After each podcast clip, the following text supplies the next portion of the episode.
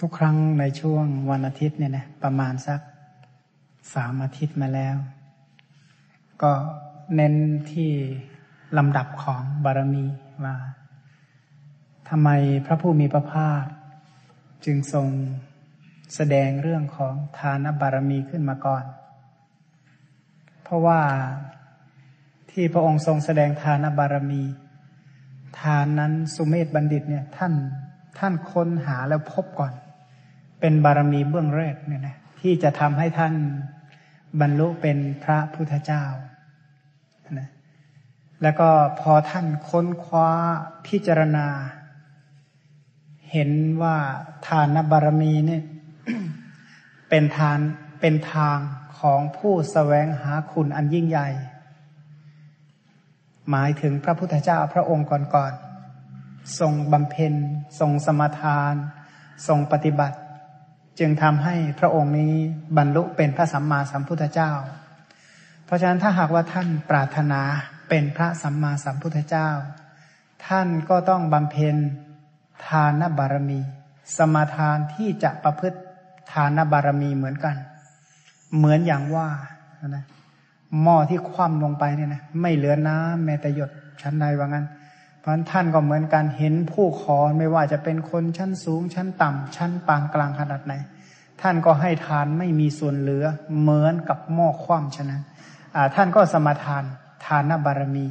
ที่กล่าวทานเป็นเบื้องต้นแล้วต่อด้วยศีลเนคขมะปัญญาวิริยะเป็นต้นไปเนี่ยนะก็อาศัยนี่แหละการค้นคว้าการสมาทาน และอย่างหนึ่งว่าทานนั้นเมื่อเทียบกับบารมีอื่น ๆ ทั้งหมด มีอนิสงส์น้อยที่สุดทานเมื่อเทียบกับศีลมีอนิสงส์น้อยมาก เมื่อเทียบกันเนคขมมะศีลก็มีอนิสงส์น้อย เมื่อเรียงไปแล้วเนี่ยนะอุเบกขาบารมีมีอนิสงส์มากที่สุดเขาบอกว่าเงินหนึ่งบาทก็น้อยกว่าสองบาทเหมือนกันแต่สิบบาทก็มากกว่าเก้าบาท หรือมากกว่าบาทหนึ่งแต่ว่าอยู่ๆเราจะเอาสิบบาทเลยได้ไหมจะไปเอาข้อสิบเลยได้ไหมไม่ได้ ต้องหนึ่งก่อนนะนะ ก็นับตั้งแต่น้อยๆขึ้นมาก่อน แล้วก็ค่อยเรียงไปหาบารมีที่มีอนิสงส์อย่างสูงสุด แต่อย่าลืมว่าการบำเพ็ญบารมีทั้งหมดถ้าเป็นของพระสัมมาสัมพุทธเจ้า เพราะอาศัยอะไร จึงบำเพ็ญบารมีทั้งหมด เพราะอาศัยมหากรุณาที่มีต่อสรรพสัตว์ทั้งหลาย เดี๋ยวนะ อาศัยท่ามหากรุณาที่มีต่อสัตว์ทั้งหลาย และเป็นความฉลาดของท่าน อาศัยกรุณาที่สงสารสรรพสัตว์อย่างจับจิตจับใจ แล้วก็ทำให้คิดหาอุบายว่าจะช่วยเหลือสัตว์ได้อย่างไรอันนะถ้าหากว่าเหมือนกับพ่อแม่ที่สงสารลูกลูกป่วยไข้เนี่ยนะถามว่าจะทำให้ลูกหายไข้เนี่ยมีวิธีใดบ้าง เพราะฉะนั้นไอการบำเพ็ญบารมีทั้งหมดเนี่ยก็เหมือนกับวิธีการเป็นเหมือนกับอุบายเพื่อช่วยให้สัตว์พ้นจากทุกข์ แต่ว่าการที่จะช่วยให้สัตว์พ้นจากทุกข์ได้จริง ๆ อะ ตัวคนช่วยอะ มีคุณธรรมพอหรือยังสงสารอย่างเดียวก็ไม่พอ เพราะฉะนั้นคุณธรรมของพระโพธิสัตว์ หรือของผู้ที่จะบำเพ็ญบารมี เพื่อความเป็นพระสัมมาสัมพุทธเจ้าต้องมากจริงๆเนี่ยนะเมื่อท่านบำเพ็ญบารมี บรรลุเป็นพระสัมมาสัมพุทธเจ้า แล้วจึงจักช่วยสัตว์ทั้งหลายได้อันทานนี้เป็นเหตุแห่งโภคสมบัติเนี่ยนะ แต่พูดเหมือนกับว่าในหน้าสี่นะในในเอกสารที่เคยแจกไปเนี่ยกล่าวถึงลำดับ ครั้งที่แล้วก็กล่าวถึงลำดับของปัญญาบารมีที่ต่อจากเนคขมะบารมี แต่นี้ก็ขอทบทวนตั้งแต่ทานบารมีก่อนว่าทานนั้นเป็นความบริสุทธิ์ของผู้ทานเนี่ยเป็นสิ่งที่ทั่วไปแก่สัตว์ทั้งหลาย สัตว์ทั้งหลายนั้น สามารถทำได้ลูกเล็กเด็กแดงเนี่ยนะแนะนำเนี่ยตัวเล็ก ๆ ขนาดนี้ก็แนะนำให้เขาให้ทานได้ แนะนำให้เขารับทานก็ได้ แนะนำให้เขาให้ทานก็ได้ เพราะฉะนั้นคนทั่ว ๆ ไปก็สามารถทำทานได้นะพระเวสสันดรเนี่ยคลอดออกมาปั๊บเนี่ยโหขอสตังแม่เพื่อที่จะให้ทานเลยเหมือนกันก็แสดงว่าโหคลอดปั๊บสามารถให้ทานได้ทำได้แม้กระทั่งกับเด็กๆเหมือนกันแต่ศีลเนี่ยเด็ก ๆ ไม่เข้าใจทำได้ไหมทำไม่ได้ เพราะฉะนั้นทานนี้เป็นของสาธารณะทั่วไป แก่สรรพสัตว์ทั้งหลาย แล้วก็ทานนี้ทำได้ง่ายทำที่ไหนทำเมื่อไหร่ก็ได้เนี่ยนะทั้งทั้งทั้งที่ไม่สบายใจก็ควักของให้ทานได้เรียกว่าไม่แทบไม่ต้องพิถีพิถันอะไรมากนะไม่ต้องมีอลังการ ไม่ต้องมีบริขาร ไม่ต้องมีบริวารมากมายนัก มีของนิดๆหน่อยๆก็ให้เป็นทานได้ แต่อย่าลืมว่าทานที่จะมีผลมากมีอนิสงส์มาก ก็ต้องมีเครื่องแวดล้อม พระองค์จึงกล่าวศีลและบารมีต่อมาเนี่ยนะคนถ้าจะให้ทานไอ้ที่ว่าให้ง่าย ๆนะ ถ้าอยากให้มีผลมากมีอนิสงส์มากควรมีศีลก่อน เพราะฉะนั้นถ้าเทียบพูดแบบสมัยโบราณเขาจึงพากันสมาทานศีลก่อนนะแล้วก็จึงให้ทานนะนะสมาทานศีลแล้วค่อยถวายสังฆทาน เพราะศีลคนมีศีลเวลาให้ทานทานนั้นจะมีผลมากมีอนิสงส์มากทันทีเลย นะแล้วก็คนที่รับทานก็เหมือนกัน ถ้าหากว่าเขาเป็นคนมีศีล ทานนั้นก็จะเป็นทานที่มีผลมาก อันอันนี้สงของทานเนี่ยนะตามลำดับของคุณธรรมของผู้รับ ถ้าคุณธรรมของคนไม่มีศีลรับทาน ทานนั้นก็มีผลน้อยมาก เมื่อเทียบกับคนมีศีลคนที่มีศีลเนี่ยนะถ้าพื้นฐานการมีศีลเขาถึงถึงไตรสารณคม คนคนนั้นถึงไตรสารณคมด้วยมีศีลด้วยทานนั้นมีผลยิ่งใหญ่ขึ้นไปอีก ถ้าศีลห้าก็มีผลน้อยกว่าคนให้ทำบุญกับคนที่มีศีลแปดอะนะเอาเอาแบบศีลที่บริสุทธิ์จริงๆอะนะไม่ใช่ยี่ห้อมาติดไว้เฉยๆเอาแบบศีลตัวศีลจริง ๆอะอันถ้าหากว่าให้กับคนที่มีศีลแปดก็มีอานิสงส์น้อยกว่าคนที่มีศีลสิบคนที่มีศีลสิบก็มีอานิสงส์น้อยกว่า ให้ทานกับพระภิกษุผู้สมบูรณ์ด้วยศีลที่บวชใหม่ผู้ภิกษุที่บวชใหม่ เมื่อเทียบกับภิกษุที่บวชนาน ผู้สมบูรณ์ด้วยวัดปฏิบัติ ผู้ที่บวชนานมีอนิสงส์มากกว่า เพราะความสมบูรณ์ด้วยคุณคือความปฏิบัติของท่าน ทีนี้ถ้าหากว่าให้ทานแก่ผู้มีศีลสมบูรณ์กับภิกษุที่เจริญสมถะไปด้วย ให้ทานกับภิกษุที่มีศีลดีด้วยสมถะด้วยมีผลมากกว่า ทีนี้ทานท่านเหล่านั้นมีศีลมีสมถะมีวิปัสนา สมบูรณ์ด้วยคุณธรรมเหล่านี้ก็มีผลมากเป็นลำดับไป ไม่มีเท่ากัน ให้ทานกับผู้ที่เป็นพระโสดาบันก็มีผลมากกว่าปุถุชนทั้งหมด ให้ทานกับพระสกทาคามีอนาคามีอรหันต์ถามว่าพระอรหันต์มีศีลไหมมี เพราะศีลของท่านสูงสุดมากทานอันนั้นก็เลยเป็นทานที่มีผลมาก ถ้าอารหันต์ที่มีผลมากกว่านั้นก็คือพระปัจเจก เพราะศคุณคือศีลของท่านมีมีอนุภาพมาก ถ้าหากว่าศีลระดับสัมมาสัมพุทธเจ้าโหทานเนี่ย หาประมาณไม่ได้ว่างั้นเถอะ เพราะคุณภาพของผู้รับเนี่ยนะถ้าคุณธรรมคือศีลท่านมากขนาดไหน ผลแห่งทานอันนั้นก็มีผลมากเมื่อกล่าวถึงคนให้ทานเนี่ยนะถามว่าพระสารีบุตรให้ทานกับพระพุทธเจ้า กับพระพุทธเจ้าให้ทานกับพระสารีบุตร ใครจะได้บุญมากกว่า ใครให้บุญมากกว่า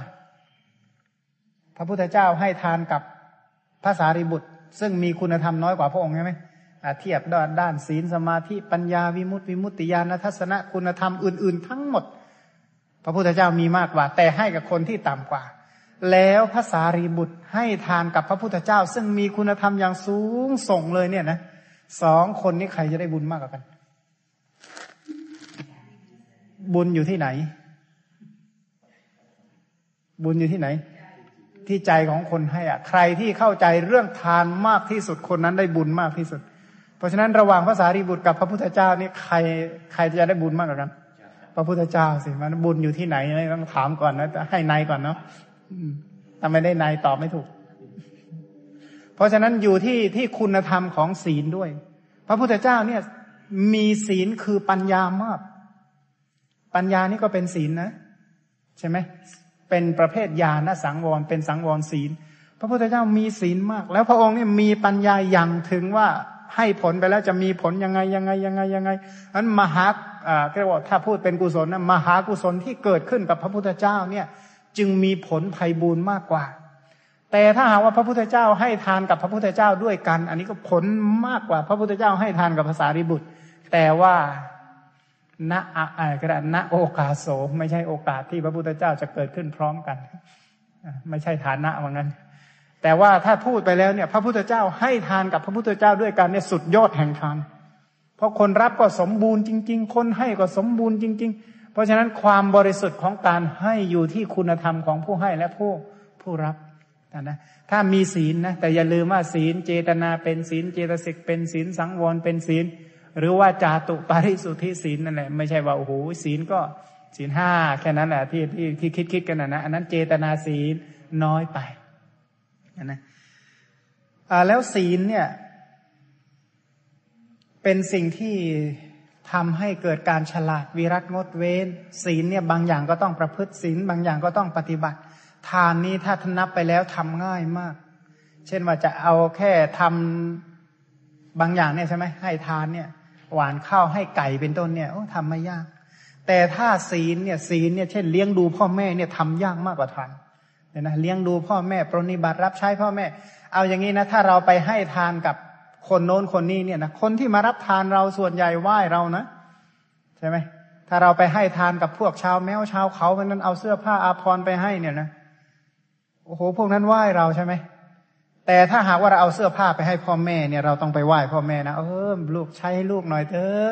ใช่ไหมแทบจะขอร้องท่านเลย อันนี้เป็นศีลอะ ศีลทำยากกว่า เนี่ยนะ ดูไม่เหมาะสมท่านไม่ใช้ให้เราอีกอย่างนั้นเพราะฉะนั้นทำกับพ่อกับแม่เนี่ยเป็นกุศลศีลทำกับคนทั่วไปเป็นทานว่างั้นเนี่ยพันศีลเนี่ยบางอย่างก็ต้องเว้น บางอย่างก็ต้องประพฤติปฏิบัติ การให้ทานเป็นเหตุแห่งโภคสมบัติ ศีลก็เป็นเหตุแห่งภาวะสมบัติ แต่ทั้งทานทั้งศีลเนี่ยนะจะช่วยเหลือเกื้อกูลซึ่งกันและกัน อย่าลืมว่าคนให้ทานเนี่ยนะถ้าคนนั้นเป็นคนมีศีล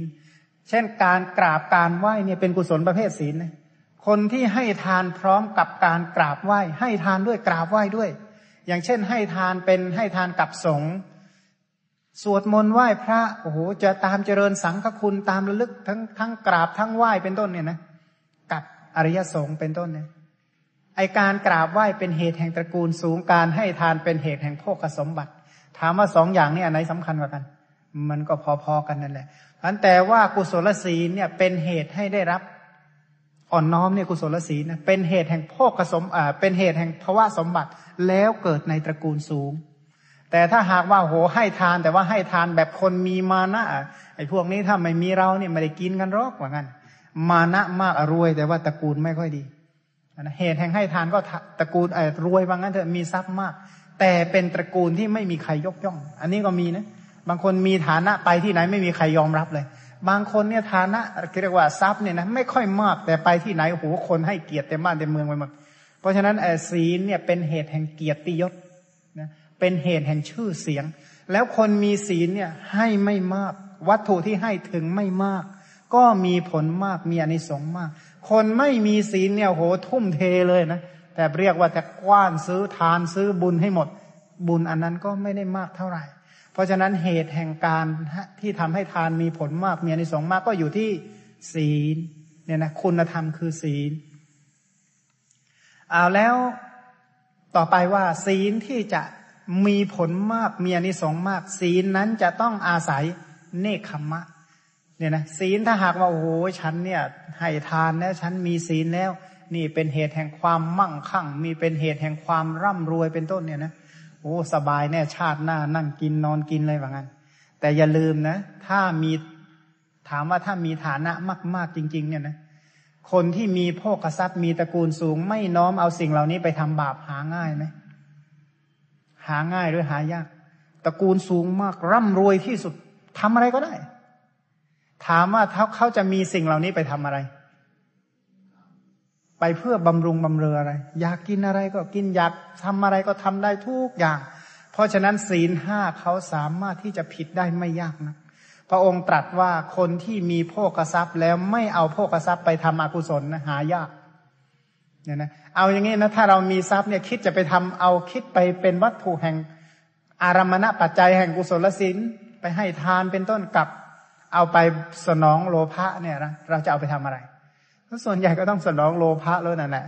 เนี่ยนะก็บอกว่าพระพุทธศาสนาน่าคิดนะว่าทำไมจึงอริยสัจจึงพูดทุกขสัจก่อน ไม่ได้ไม่ไม่สุขสัจนี่ไม่มีนะอันนะสัตว์ทั้งหลายถึงเข้าใจความสุขแล้วก็โหจะบำเพ็ญสมุทัยสัตว์ไม่มี เพราะฉะนั้นสุขเนี่ยในฐานะอัศทะ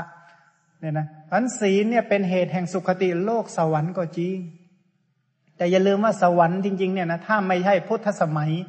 ไม่ใช่สมัยที่มีพระศาสนาเนี่ยนะในสวรรค์ก็ไม่ได้มีการทำบุญอะไรเท่าไหร่หรอก ถ้าคิดดูเนี่ยนะสมมติว่าคนชาวเมืองทั้งหมดเนี่ยนะชาวเมืองหรือมนุษย์ทั้งหลายแหล่เนี่ยนะเขาเหล่านี้มาด้วยผลของบุญจริง ๆ ที่ที่เรามานั่งคิดคิดกันดูแล้วนะมนุษย์ทั้งหมดมาด้วยผลของบุญ ทุกคนมีบุญเก่ามาทั้งนั้นเลยเนี่ยนะทำให้เขามีรูปร่างผิวพรรณมีพวกสมบัติเป็นต้นเนี่ยนะ เมื่อวานเนี่ยนั่งรถผ่านไปโอ้ทุกคนเนี่ยนะนับว่าอยู่ดีกินดีกันมากเนี่ยนะทั้งเลือกสวนเขาเนี่ยก็ดูดีบ้านช่องห้องหอถนนหนทาง น้ำท่าก็ไหลสะดวกเป็นต้นนับว่าการเป็นอยู่ของเขาเนี่ยนับว่าดีมาก โอ้สิ่งเหล่านี้เป็นผลบุญของเขานะ แต่เมื่อเขามีบุญมาอย่างนี้แล้วเนี่ยเขาจะน้อมสิ่งเหล่านี้ไปทำอะไร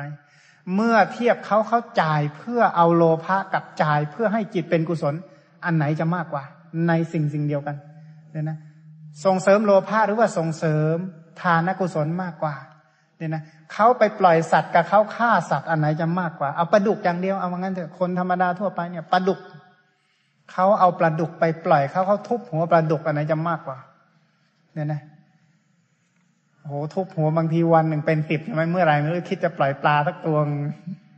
นั่นนะคิดดูว่า เอออาศัยที่ว่าเขามีทรัพย์สามารถจัดหาซื้อปลาได้ กับที่มีทรัพย์สามารถจัดซื้อปลาได้ แต่เอาไปปล่อยให้เขาให้อภัยทาน ให้ชีวิตเป็นทานจริง ๆ เนี่ยนะเพราะฉะนั้นเมื่อเขาได้บุญเก่ามาทำให้เขาเป็นมนุษย์ รูปร่างผิวพรรณดีอะไรดี แต่สิ่งเหล่านี้ก็เหมือนกับดาบสองคม เพราะฉะนั้นไอการที่เกิดเป็นมนุษย์เป็นต้นเนี่ยนะจะนับว่าโชคดีก็ดี เป็นเหมือนกับต้นทุนที่จะศึกษาพระธรรมคำสอน พื่อที่จะพ้นจากวัฏทุกข์ได้ จะว่าโชคร้ายก็โชคร้าย เพราะอาศัยเอาวัตถุแห่งบุญเนี่ยมาทำบาปอย่างมากมายมหาศาลมนุษย์นั้นสามารถทำบาปได้หนักหนักชนิดที่ว่าหนักจริง ๆ ซึ่งเดรัจฉานเขาทำไม่ได้เนี่ยนะเช่นฆ่าพ่อฆ่าแม่ฆ่าพระอรหันต์ทำสังฆเพศเดรัจฉานที่มีมิจฉาทิฏฐิดิ่งเหมือนมนุษย์ก็ไม่มีนะธรรมดาธรรมดาทั่วไป แต่มนุษย์เป็นมิจฉาทิฏฐิก็ดิ่งมาก ทำดีทำชั่วก็อยู่ที่มนุษย์หมด จะเอาสิ่งที่มีอยู่บำเพ็ญเป็นบารมีก็ได้ทำลายตัวเองก็ได้ อย่างมีทรัพย์เนี่ยนะทรัพย์ที่เรามีเนี่ยจะเอาให้เป็นวัตถุแห่งทานนะบารมีก็ได้ เอาเพื่อทำลายบารมีทั้งหมดตัวเองก็ได้จัดเอาทรัพย์เหล่านี้เนี่ยนะไปเป็นเครื่องมือแห่งทำปานาติบาตอธินนาทาน อาศัยทรัพย์เหล่านี้เป็นเหตุแห่งกาเมสุมิชฌาจารมุสาวาสุราเมรัยเนี่ยโหมันทำได้หมดเลย แล้วแต่จักน้อมไป เพราะฉะนั้นจึงไม่ควรยึดติดกับผลแห่งทานกับผลแห่งศีลจนเกินไปนะ เมื่อศีลดีเป็นเหตุให้เกิดในมนุษย์ทานเป็นเหตุให้มาเกิด เป็นคนมีโภคทรัพย์ อาศัยพื้นฐานบาทฐานแห่งทานและศีลนั้นควรที่จะอบรมเนคขมมะต่อไป ควรที่จะเห็นทุกข์เห็นโทษเห็นภัยของกามทั้งหลาย เพราะฉะนั้นเนคขมมะบารมีจึงต่อจากศีลบารมี ที่จริงแล้วทานกับศีลเป็นเป็นต้นเหตุแห่งความสมบูรณ์ด้วยกามว่างั้นเถอะแต่ว่าเนคขมมะเนี่ยนะเนคขมมะบารมีเนี่ย เพื่อหลีกออกจากกาม เห็นโทษของกาม ว่ากามทั้งหลายมีโทษ ผลแห่งบุญเหล่านี้ถึงทำให้มาเกิดเป็นมนุษย์สมบูรณ์ด้วยทรัพย์สมบัติทั้งหลายเหล่านี้ก็จริง แต่ว่าสิ่งเหล่านี้เป็นที่อาศัยชาติชราพยาธิมรณะโสกปริเทวะ ทุกขโทมนัสและอุปาญาตคนเศร้าโศกเสียใจพี่ไรรำพันก็เพราะกามทั้งนั้นนั่นแหละอาศัยกามเป็นเหตุ อาศัยกามเป็นต้นเข้าอาศัยกามเป็นตัวบังคับ เพราะเหตุแห่งกามทั้งนั้นทำให้คนบางคนถึงกับฆ่าสัตว์ลักทรัพย์ประพฤติผิดในกาม พูดโกหกกินเหล้าเมายาเป็นต้นก็เพราะเหตุแห่งกามทั้งนั้นเนี่ย ต้องทำความชั่วทางกายทำความชั่วทางวาจาคิดชั่วทางใจเบื้องหน้าแต่ตายกายแตกไป เขาเหล่านั้นเข้าสู่อบายทุกขติวินิบาตนรก เพราะฉะนั้นนี่ก็มาจากผลแห่งบุญแต่อาศัยผลแห่งบุญเนี่ยทำให้เขาประมาท เพราะฉะนั้นจึงไม่ควรยึดติดจึงไม่ควรผูกพันควรที่มีจิตคิดสลัดออกจากกามทั้งหลายเหล่านี้ ด้วยการบำเพ็ญเนคขมมะ แต่คำว่าเนคขมมะเนี่ยโหพูดอย่างนี้โยมจะต้องมาออกบวชเป็นพระพิสุเหมือนกันหมดใช่ไหม ไม่ใช่หรอก แต่ให้เรารู้จักอิ่มรู้จักพอทำให้จิตเป็นกุศลอย่างต่อเนื่อง ด้วยการเจริญพุทธคุณเป็นต้น การเจริญสมถกรรมฐานทั้งหมดเป็นเนคขมมะ การเจริญกรรมฐานทั้งหมดเลยเป็นเนคขมมะ เจริญพุทธานุสติธรรมานุสติ สังฆานุสติศีลานุสติเป็นต้น สิ่งเหล่านี้เป็นเนคขมมะ ราะฉะนั้นศีลเนี่ยจะมีผลมากมีอนิสงส์มาก ก็ต่อเมื่อไปเจริญเนคขมมะ หรือเจริญสมถะต่อไป เพราะฉะนั้นอนิสงส์ของศีล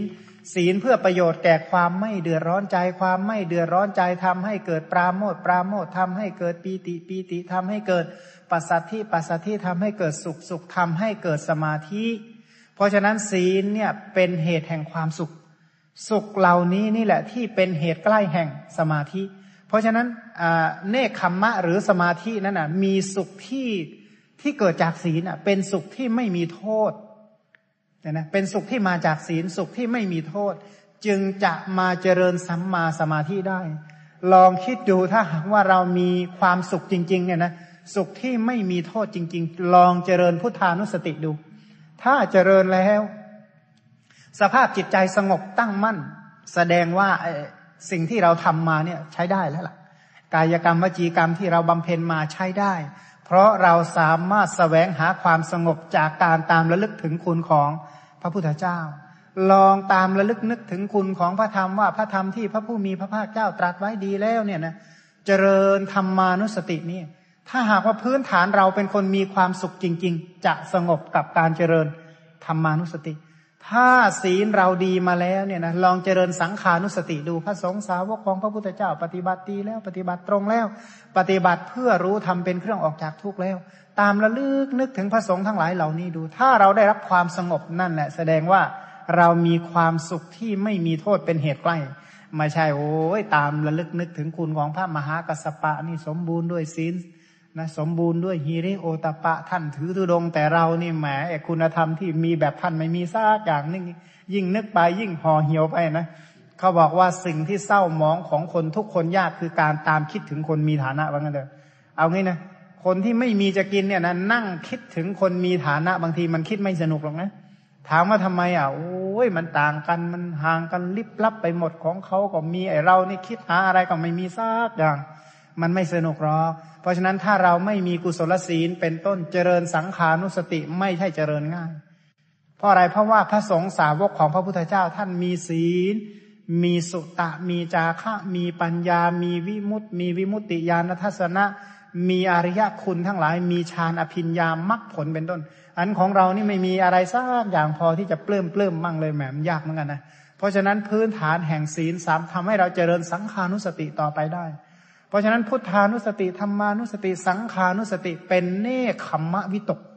เนี่ยนะเป็นเนคขมมะบารมีของหลาย แต่ถามว่าไอ้ที่เรามาทำให้เป็นบารมีเนี่ยคำว่าบารมีแปลว่าอะไร แปลว่าอะไร แปลว่าธรรมะที่ทำให้ถึงฝั่งคือนิพพาน เพราะฉะนั้นไอ้ช่วงการเจริญเนี่ยนะเจริญคุณธรรมเหล่านี้เพื่อความเจริญแห่งคุณธรรมต่อไป เพื่อความไพ่บูรณ์แห่งสติและ สัมปชัญญะเพื่อความไพ่บูรณ์แห่งปัญญาต่อไปอันการเจริญคุณธรรมของเราเพื่อคุณธรรมชั้นสูงสูงต่อไปเนี่ยนะแล้วก็ศีลเนี่ยเป็นเรื่องของการงดเว้นจากกายทุจริตวจีทุจริต เนคขมมะเว้นจากมโนทุจริตเนี่ยนะเนคขมมะเนี่ยเขาเป็นกุศลใช่ไหมเว้นจากมโนทุจริตไม่คิดชั่วทางใจ และอย่างหนึ่งคนที่มีศีลเนี่ยนะเจริญฌานไม่ยากนะ พระพุทธเจ้าบอกว่าถ้าได้ศีลดีแล้วเนี่ยฌานทำไม่ยากเนี่ยนะถ้ามีศีลดีจริง ๆ นะจะตุปาริสุทธิศีลดีเนี่ยนะเจตนาศีล เจตสิกศีล สังวรศีล อวิติกมศีล กุศลศีลเหล่านั้นบริบูรณ์ฌานไม่ยาก แต่ที่ฌานยากเพราะศีลไม่ค่อยดี ผมอยากให้ท่านให้พระอาจารย์ช่วยอธิบายเรื่องเนคขมมะเพราะว่ามันจริง ๆ แล้วเนี่ย ผมเชื่อว่าพวกผมนี่เป็นพวกคฤหัสถ์นี่นะฮะก็อยากจะบำเพ็ญเนคขมมะบารมีเหมือนกันนะครับ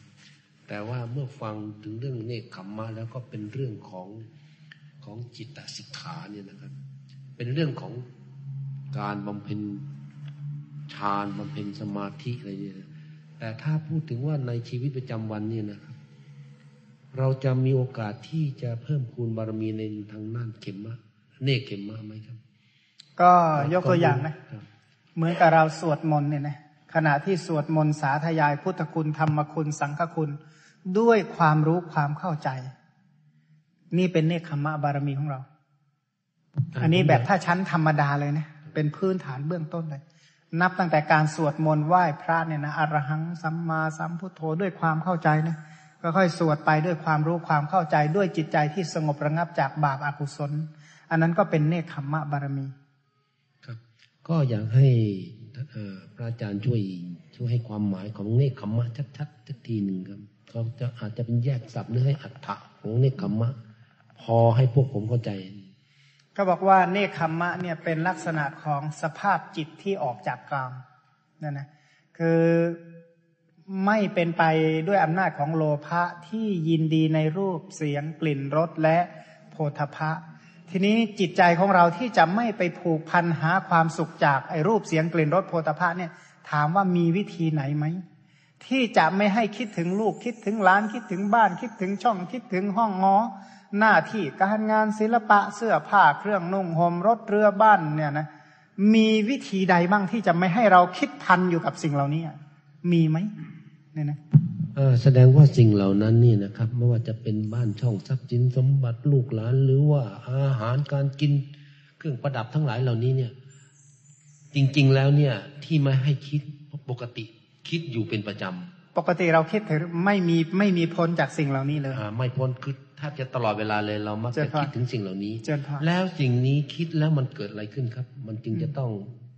พยายามที่จะคิดละครับที่จะละแล้วครับ เขามีโทษจริง ๆ ว่าโลภะที่เกิดขึ้นเนี่ยนะโลภะที่เป็นเหตุให้ยินดีในรูปเสียงกลิ่นรสโพธภะเหล่านี้เนี่ยนะขอให้รู้เถอว่านั่นเป็นสมุทัยสัตว์ตัณหาหรือโลภะที่เพลิดเพลินในสิ่งเหล่านั้นเนี่ยเท่ากับว่าเรายินดีในภพใหม่ โลภะที่เกิดขึ้นยินดีในสีในรูปเนี่ยนะแสดงว่าเราต้องการปรารถนาดวงตาดวงใหม่ขึ้นอีก ถ้าปราฟังเสียง เพราะเพราะติดใจในเสียงก็ปรารถนาหูขึ้นมาอีก ยินดีในกลิ่นคิดถึงกลิ่นก็อยากได้จมูกอีกแล้ว ถ้ายินดีในลิ้นเนี่ยนะยินดีในรสก็เท่ากับว่า ตัณหาเป็นเหตุแห่งลิ้นได้เกิดขึ้นอีกแล้ว ยินดีในโพธพะยินดีในโอ้โหที่ร่มเย็นอากาศดีลมเย็นสบายมีคนบีบคนนวดเป็นต้นเนี่ยนะแสดงว่าเราต้องการกายอีกแล้ว ถามว่าโรคเกิดที่ไหน โรคเกิดที่ตาหูจมูกลิ้นกายนี่แหละไล่ตั้งแต่หัวจรดเท้าเท้าจรดหัวส่วนไหนที่ไม่มีโรคภัยไข้เจ็บติดตามมาบ้าง ทุกขนทุกแห่งมีโรคติดตามมาเนี่ยหมดเลย เพราะถามว่าสิ่งเหล่านั้นมาจากไหน ก็มาจากความยินดีติดใจเหล่านั้น อันนี้เขาเรียกว่าตัณหาเนี่ยเป็นเหตุให้มีตาหูจมูกลิ้นกายอีกต่อไป แต่ก็ยังไม่หยุดอยู่แค่นี้นะเพราะว่าตานี่อยากไปคิดว่าตานี่มนุษย์อย่างเดียวนะ ตาของสัตว์เนี่ยมีใครบ้างที่ไม่มีตา อาสัญญาสัตตาพรมกับอรูปพรมที่ไม่มีตา ทีนี้ว่าตัณหาเป็นเหตุให้มีตานี่ก็ไม่ได้ว่าจะมีตาดีตาเหมือนมนุษย์กันทุกคนนะตัณหาเป็นเหตุให้มีตา แต่กรรมที่เป็นเหตุให้มีตากรรมชนิดไหนอะกุศลก็ทำให้มีตา แต่ตาแบบตาสัตว์นรกตาเปรตตาสุรกายและตาสัตว์เดรัจฉาน ถ้ามหากุศลก็ทำให้มีตา ตาแบบตามนุษย์ ตาแบบตาของเทวดาอารูปรูปประชานก็ทำให้มีตา แต่มีดวงตาจากขูปสาทะเหมือนกับพรหมทีนี้ถ้าหากว่าตันหาที่เป็นเหตุให้ได้มีหูว่างั้นเถอะ หูก็หูไม่ได้มีหูเหมือนกันหมดแล้วแต่คุณภาพของกรรมที่ทำให้แต่งหูให้ แต่ว่าตันหาเป็นเหมือนเชื้อที่ทำให้มีหู แต่ว่ากรรมเนี่ยเป็นตัวแต่งหูให้อีกทีเนี่ยนะด้วยอนุภาพของอวิชชาที่ไม่รู้แจ้งสัจธรรม ถ้ายินดีในรูปเสียงกลิ่นรสโพธภาขนาดไหน เท่ากับยินดีตาหูจมูกลิ้นกาย กายนี่แหละยังเอ้ยเป็นที่ตั้งแห่งโรคไม่รู้กี่ชนิดสารพัดสารเพโรคมะเร็งโรคเอดส์ไม่ได้เกิดที่ต้นไม้ใบหญ้านะใช่ไหมโรคไข้หวัดโรคเรื้อรังโรคดี โรคเสลดโรคน้ำหนองโรคเลือดเสียโรค พวกนี้เกิดในกายเหล่านี้แหละ นั่งกับหัวจรดเท้าเท้าจรดหัวเนี่ย มีโรคได้ทุกชนิดหมดเลยเขาบอกขนาดขนตายังมีโรคเลยนะส่วนไหนบ้างที่จะไม่มีโรคนะตั้งแต่หัวจรดเท้ามา เพราะฉะนั้นบาปประกรรมเวลามันให้ผลก็ให้ผลในที่นี้แหละทั้นการยินดีในรูปเสียงกลิ่นรสโพธาภะนี่เรียกว่ายินดีในกาม แล้วก็พอพระองค์ตรัสว่าผู้ใดยังยินดีในกามหรือเรียกว่ายินดีในทุกผู้นั้นก็จะไม่พ้นจากทุก ราะฉะนั้นถึงทานศีลที่เรารักษามาก็เพื่อเหตุแห่งทุกเหล่านี้ทั้งนั้น เนี่ยนะถึงขอไปนะมีโยมอยู่คนหนึ่งโอ้ฐานะแกดีมาก เชื่อไหมนอนไม่ค่อยหลับ เพราะความที่ฐานะมันดีมากอะ นอนไม่หลับเลยอะแกนอนน้อยมาก โอ้โห ถ้าแกแกเป็นแบบเจ้าของรถอะนะถ้ารถมันจอดไม่วิ่งคันสองคันนี่แกตีมาเป็นตัวเลขแล้วว่าแกจะขาดรายได้ เท่านั้นเท่านั้นเท่านั้นเท่านั้น นั่งทุกข์นั่งทรมานมาก แต่อย่าลืมว่าหามาขนาดนี้ไม่ใช่ว่าจะกินได้เหมือนคนอื่นนะกินน้อยเดียว กินมากโรคตามมาอีกทุก แต่ว่านอนไม่หลับเนี่ยนะอยู่บ้านเขาก็อยากไล่ให้ไปอยู่วัดไอ้คนงานที่วัดก็ไล่ให้ไปอยู่บ้านเหมือนกันคือคนไม่มีใครชอบแกเลยนะแกนี่คิดแต่จะเอาอย่างเดียวว่างั้นนอนก็ไม่ค่อยหลับคนก็ไม่มีใครชอบ แต่ไปที่ไหนเขาก็ยกย่องอะนะว่าเออนะว่าคนมีทรัพย์อะ เขาก็ชมตามมารยาทไปแต่ใจแท้จริง ๆเขาอยากไล่นี้เหมือนกันก็บอกว่าไปที่ทำงานไอ้คนที่ทำงานลูกน้องก็แหมเมื่อไรนายจะกลับสักทีไว้อยู่ที่บ้านนี่แม่บ้านลูกบ้านลูกหลานเลนก็โอ้ยเมื่อไรปู่จะไปสักทีเหมือนกันรำคาญเหลือเกินเหมือนกันบนก็อยู่นั่นแหละเขาบอกว่าชีวิตเนี่ยมันอาภัพเหมือนกันนะมันมีเยอะๆบางครั้งก็ใช่ว่าจะสุขเสมอไป เนี่ยนะก็บอกว่าเป็นพระราชาเนี่ยนอนน้อยที่สุดลองแผ่นดินเป็นของเราทั้งหมดเนี่ยหลับนิดเดียวนะ ก็บอกว่าบางคนเนี่ยเขาเล่านะเขาบอกว่าเนายกชวนเนี่ย สมัยยังไม่เป็นนายกนะโอ้หน้าตาดีดีพอเป็นนายกพักเดียวนั้นดูชราไปเยอะเลยว่างั้น นอนไม่ค่อยหลับมาบริหารงานแผ่นดินเนี่ยนะมันงานมันหนักหนาสาหัส เพราะฉะนั้นมีทุกสิ่งทุกอย่างถามว่ามีความสุขไหมจะมานั่งหายใจสบายๆสักสิบนาทีเนี่ยนะลงโล่งเลยหมายมีความสุขเหลือเกินนั่งหายใจแบบโล่งๆปลอดโปร่งไม่มี เพราะว่าทุกอย่างที่เข้าไปเกี่ยวข้องทุก ๆ อารมณ์ต้องเข้าไปจัดการหมดเลยหญ้าเส้นหนึ่งต้องเข้าไปจัดการไม่เชื่อถามผู้การดูนะหญ้าเส้นหนึ่งต้องวางแผนจัดการนะเพราะฉะนั้นไม่ต้องพูดถึงสิ่งใหญ่ๆสูงๆไปกว่านั้น มีเท่าไหร่ต้องจัดการเท่านั้น เพราะฉะนั้นถามว่าสิ่งเหล่านี้ให้ความเร่าร้อนไหมถามว่าโลภะที่ไปยินดีในอารมณ์เหล่านั้น โลภะมีโทษหรือไม่มีโทษ เป็นกุศลหรืออกุศล โลภะเหล่านั้นที่เกิดมีเจตนากรรมเกิดร่วมด้วยไหม เจตนากรรมให้ผลไหมสัตว์ทั้งหลายมีกรรมเป็นของของตนมีกรรมเป็นผู้ให้ผล มีกรรมเป็นกำเนิด มีกรรมเป็นเผ่าพันธุ์เนี่ย เมื่อเราไปยึดติดในอารมณ์เหล่านั้นนั้น เจตนาก็ทำหน้าที่กรรมะปัจจัย โลภะก็ทำหน้าที่ยินดีในอารมณ์ เป็นอุปนิสัยแห่งการเกิดในภพใหม่ กรรมนี่ก็ซัดเลยเจตนาที่คิดเป็นบุญเป็นบาปทั้งนั้น เมื่อบุญบาปถามว่าบุญบาปมันให้ผลเป็นอะไร ก็ให้ผลเป็นขันห้า เพราะฉะนั้นถามว่ายังไงจึงจะสลัดออกจากสิ่งเหล่านี้ได้ เพราะสิ่งเหล่านี้เป็นที่ตั้งแห่งชราพยาธิมรณะโสกะและปริเทวะ ก็บอกว่าสัตว์ทั้งหลายเพลิดเพลินในสิ่งใด ผลแห่งความเพลิดเพลินคืออะไรรู้ไหมผลแห่งความเพลิดเพลินนี่จ่ายด้วยน้ำตา ถ้าเราเพลิดเพลินสิ่งใดมาก น้ำตาจะเสียเพราะสิ่งนั้นมาก ยกตัวอย่างถ้าคนเพลิดเพลินกับบุตรมาก ถ้าบุตรคนนั้นตาย เสียน้ำตามาก เพลิดเพลินกับภรรยามาก เพลิดเพลินกับสามีมาก เมื่อเขาเหล่านั้นจากเราไป เราจะเสียน้ำตาที่สุดเพราะสิ่งนั้น อะไรให้ความเพลิดเพลินมาก เราจะต้องจ่ายด้วยน้ำตามากเท่านั้น เพราะนางวิสาขาเนี่ยโอ้ยมีหลานอยู่คนหนึ่งรักมาก นางนี่ร้องให้ผ้าเปียกผมเปียกเข้าไปเฝ้าพระพุทธเจ้าเลยว่างั้นพระองค์ก็เลยทรงแสดงว่านี่แหละนางวิสาขาว่างั้นคนนี้ถ้ามีสิ่งอันเป็นที่รักร้อยหนึ่งมันก็ทุกร้อยนั่นแหละ ถ้ามีสิ่งอันเป็นที่รักเก้าสิบเก้าก็ทุกเก้าสิบเก้ามีเก้าสิบแปดก็ทุกเก้าสิบแปดไล่มาเรื่อยจนถ้ามีสิ่งอันเป็นที่รักหนึ่งก็ทุกหนึ่งเพราะฉะนั้นผู้ใดมีสิ่งอันเป็นที่รักเท่าไหร่ก็จะทุกเท่าเท่านั้น ความโศกย่อมเกิดจากความรักภัยย่อมเกิดจากความรัก เพราะฉะนั้นความรักหรือความเพลิดเพลินมีโสกะปริเทวะ ทุกขโทมนัสและอุปาญาตเป็นผล ถ้าหากว่าอยากร้องให้อยากเสียน้ำตามาก ๆ เข้าไปผูกพันให้ทุก ๆ อย่างเลยนะเข้าไปผูกพันเข้าไปยึดติดเข้าไปหมกมุ่นกับทุกสิ่งทุกอย่างเนี่ยนะเดี๋ยวก็จะทุกข์กับเรื่องนั้นว่างั้นเถอะขนาดไม่ถึงกับยึดติดแต่สิ่งเหล่านั้นก็ต้องให้เราแก้ไขขนาดว่าไม่ได้ชอบไม่ได้ยินดีอะไรเท่าไหร่ต้องเข้าไปแก้ปัญหาในอารมณ์นั้นๆ ถ้าเราเกี่ยวข้องกับสิ่งใด เพราะฉะนั้นไอ้ชาวนะหรือความคิดทั้งหลายที่เราไปเกี่ยวข้องกับสิ่งเหล่านั้นเนี่ย เป็นบาปเป็นกรรมเป็นบุญทั้งนั้นเลย เมื่อเป็นกรรมเนี่ยนะกรรมเหล่านี้ให้ผลเป็นชาติถามว่าจะหลีกออกจากสิ่งเหล่านี้มีวิธีใดบ้างในโลกนี้ นี่ขนาดว่าไอ้ที่มั่งมีเหล่านี้เนี่ยเป็นผลแห่งทานศีลนะทำไม่ได้ให้ทานไม่ได้ให้ศีลมาเนี่ยโอ้ยหันซ้ายก็เงียบหันขวาก็ยากเหมือนกันเถอะโอ้ยบางคนก็บอกโอ้ยมีลูกมีภรรยานี่ทุกข์เลือกเกิน ไอคนที่ไม่มีมันคิดหาให้มีอีกนะกว่าจะไปมีกับเขานี่โอ้ยมันแสนจะยากเหมือนกันมีแล้วก็มาทุกข์กับพ่อมีอีกนั่นแหละเพราะฉะนั้น นี่ขนาดมียังทุกข์จะกล่าวไปยายถึงไม่มีศีลโหยหาเพื่อให้มีขึ้น มีแล้วก็ต้องมาทุกข์นี่ผลแห่งทานแห่งศีล เพราะฉะนั้นจึงควรเห็นโทษ ควรที่จะสลัดออกจากสิ่งเหล่านี้ ก็เห็นแล้วครับว่าไอ้รูปเสียงกลิ่นรสนี่นะครับ มันมีโทษ เพราะฉะนั้นผลของทานคือโภคสมบัติ ผลของศีลคือภาวะสมบัติ ทั้งสองสิ่งนี้นำมาก็พูดสรุปว่านำมาซึ่งโทษ ตอนนี้ถ้าผมยังเพลิดเพลินอยู่ในรสอาหารเนี่ย และผมจะ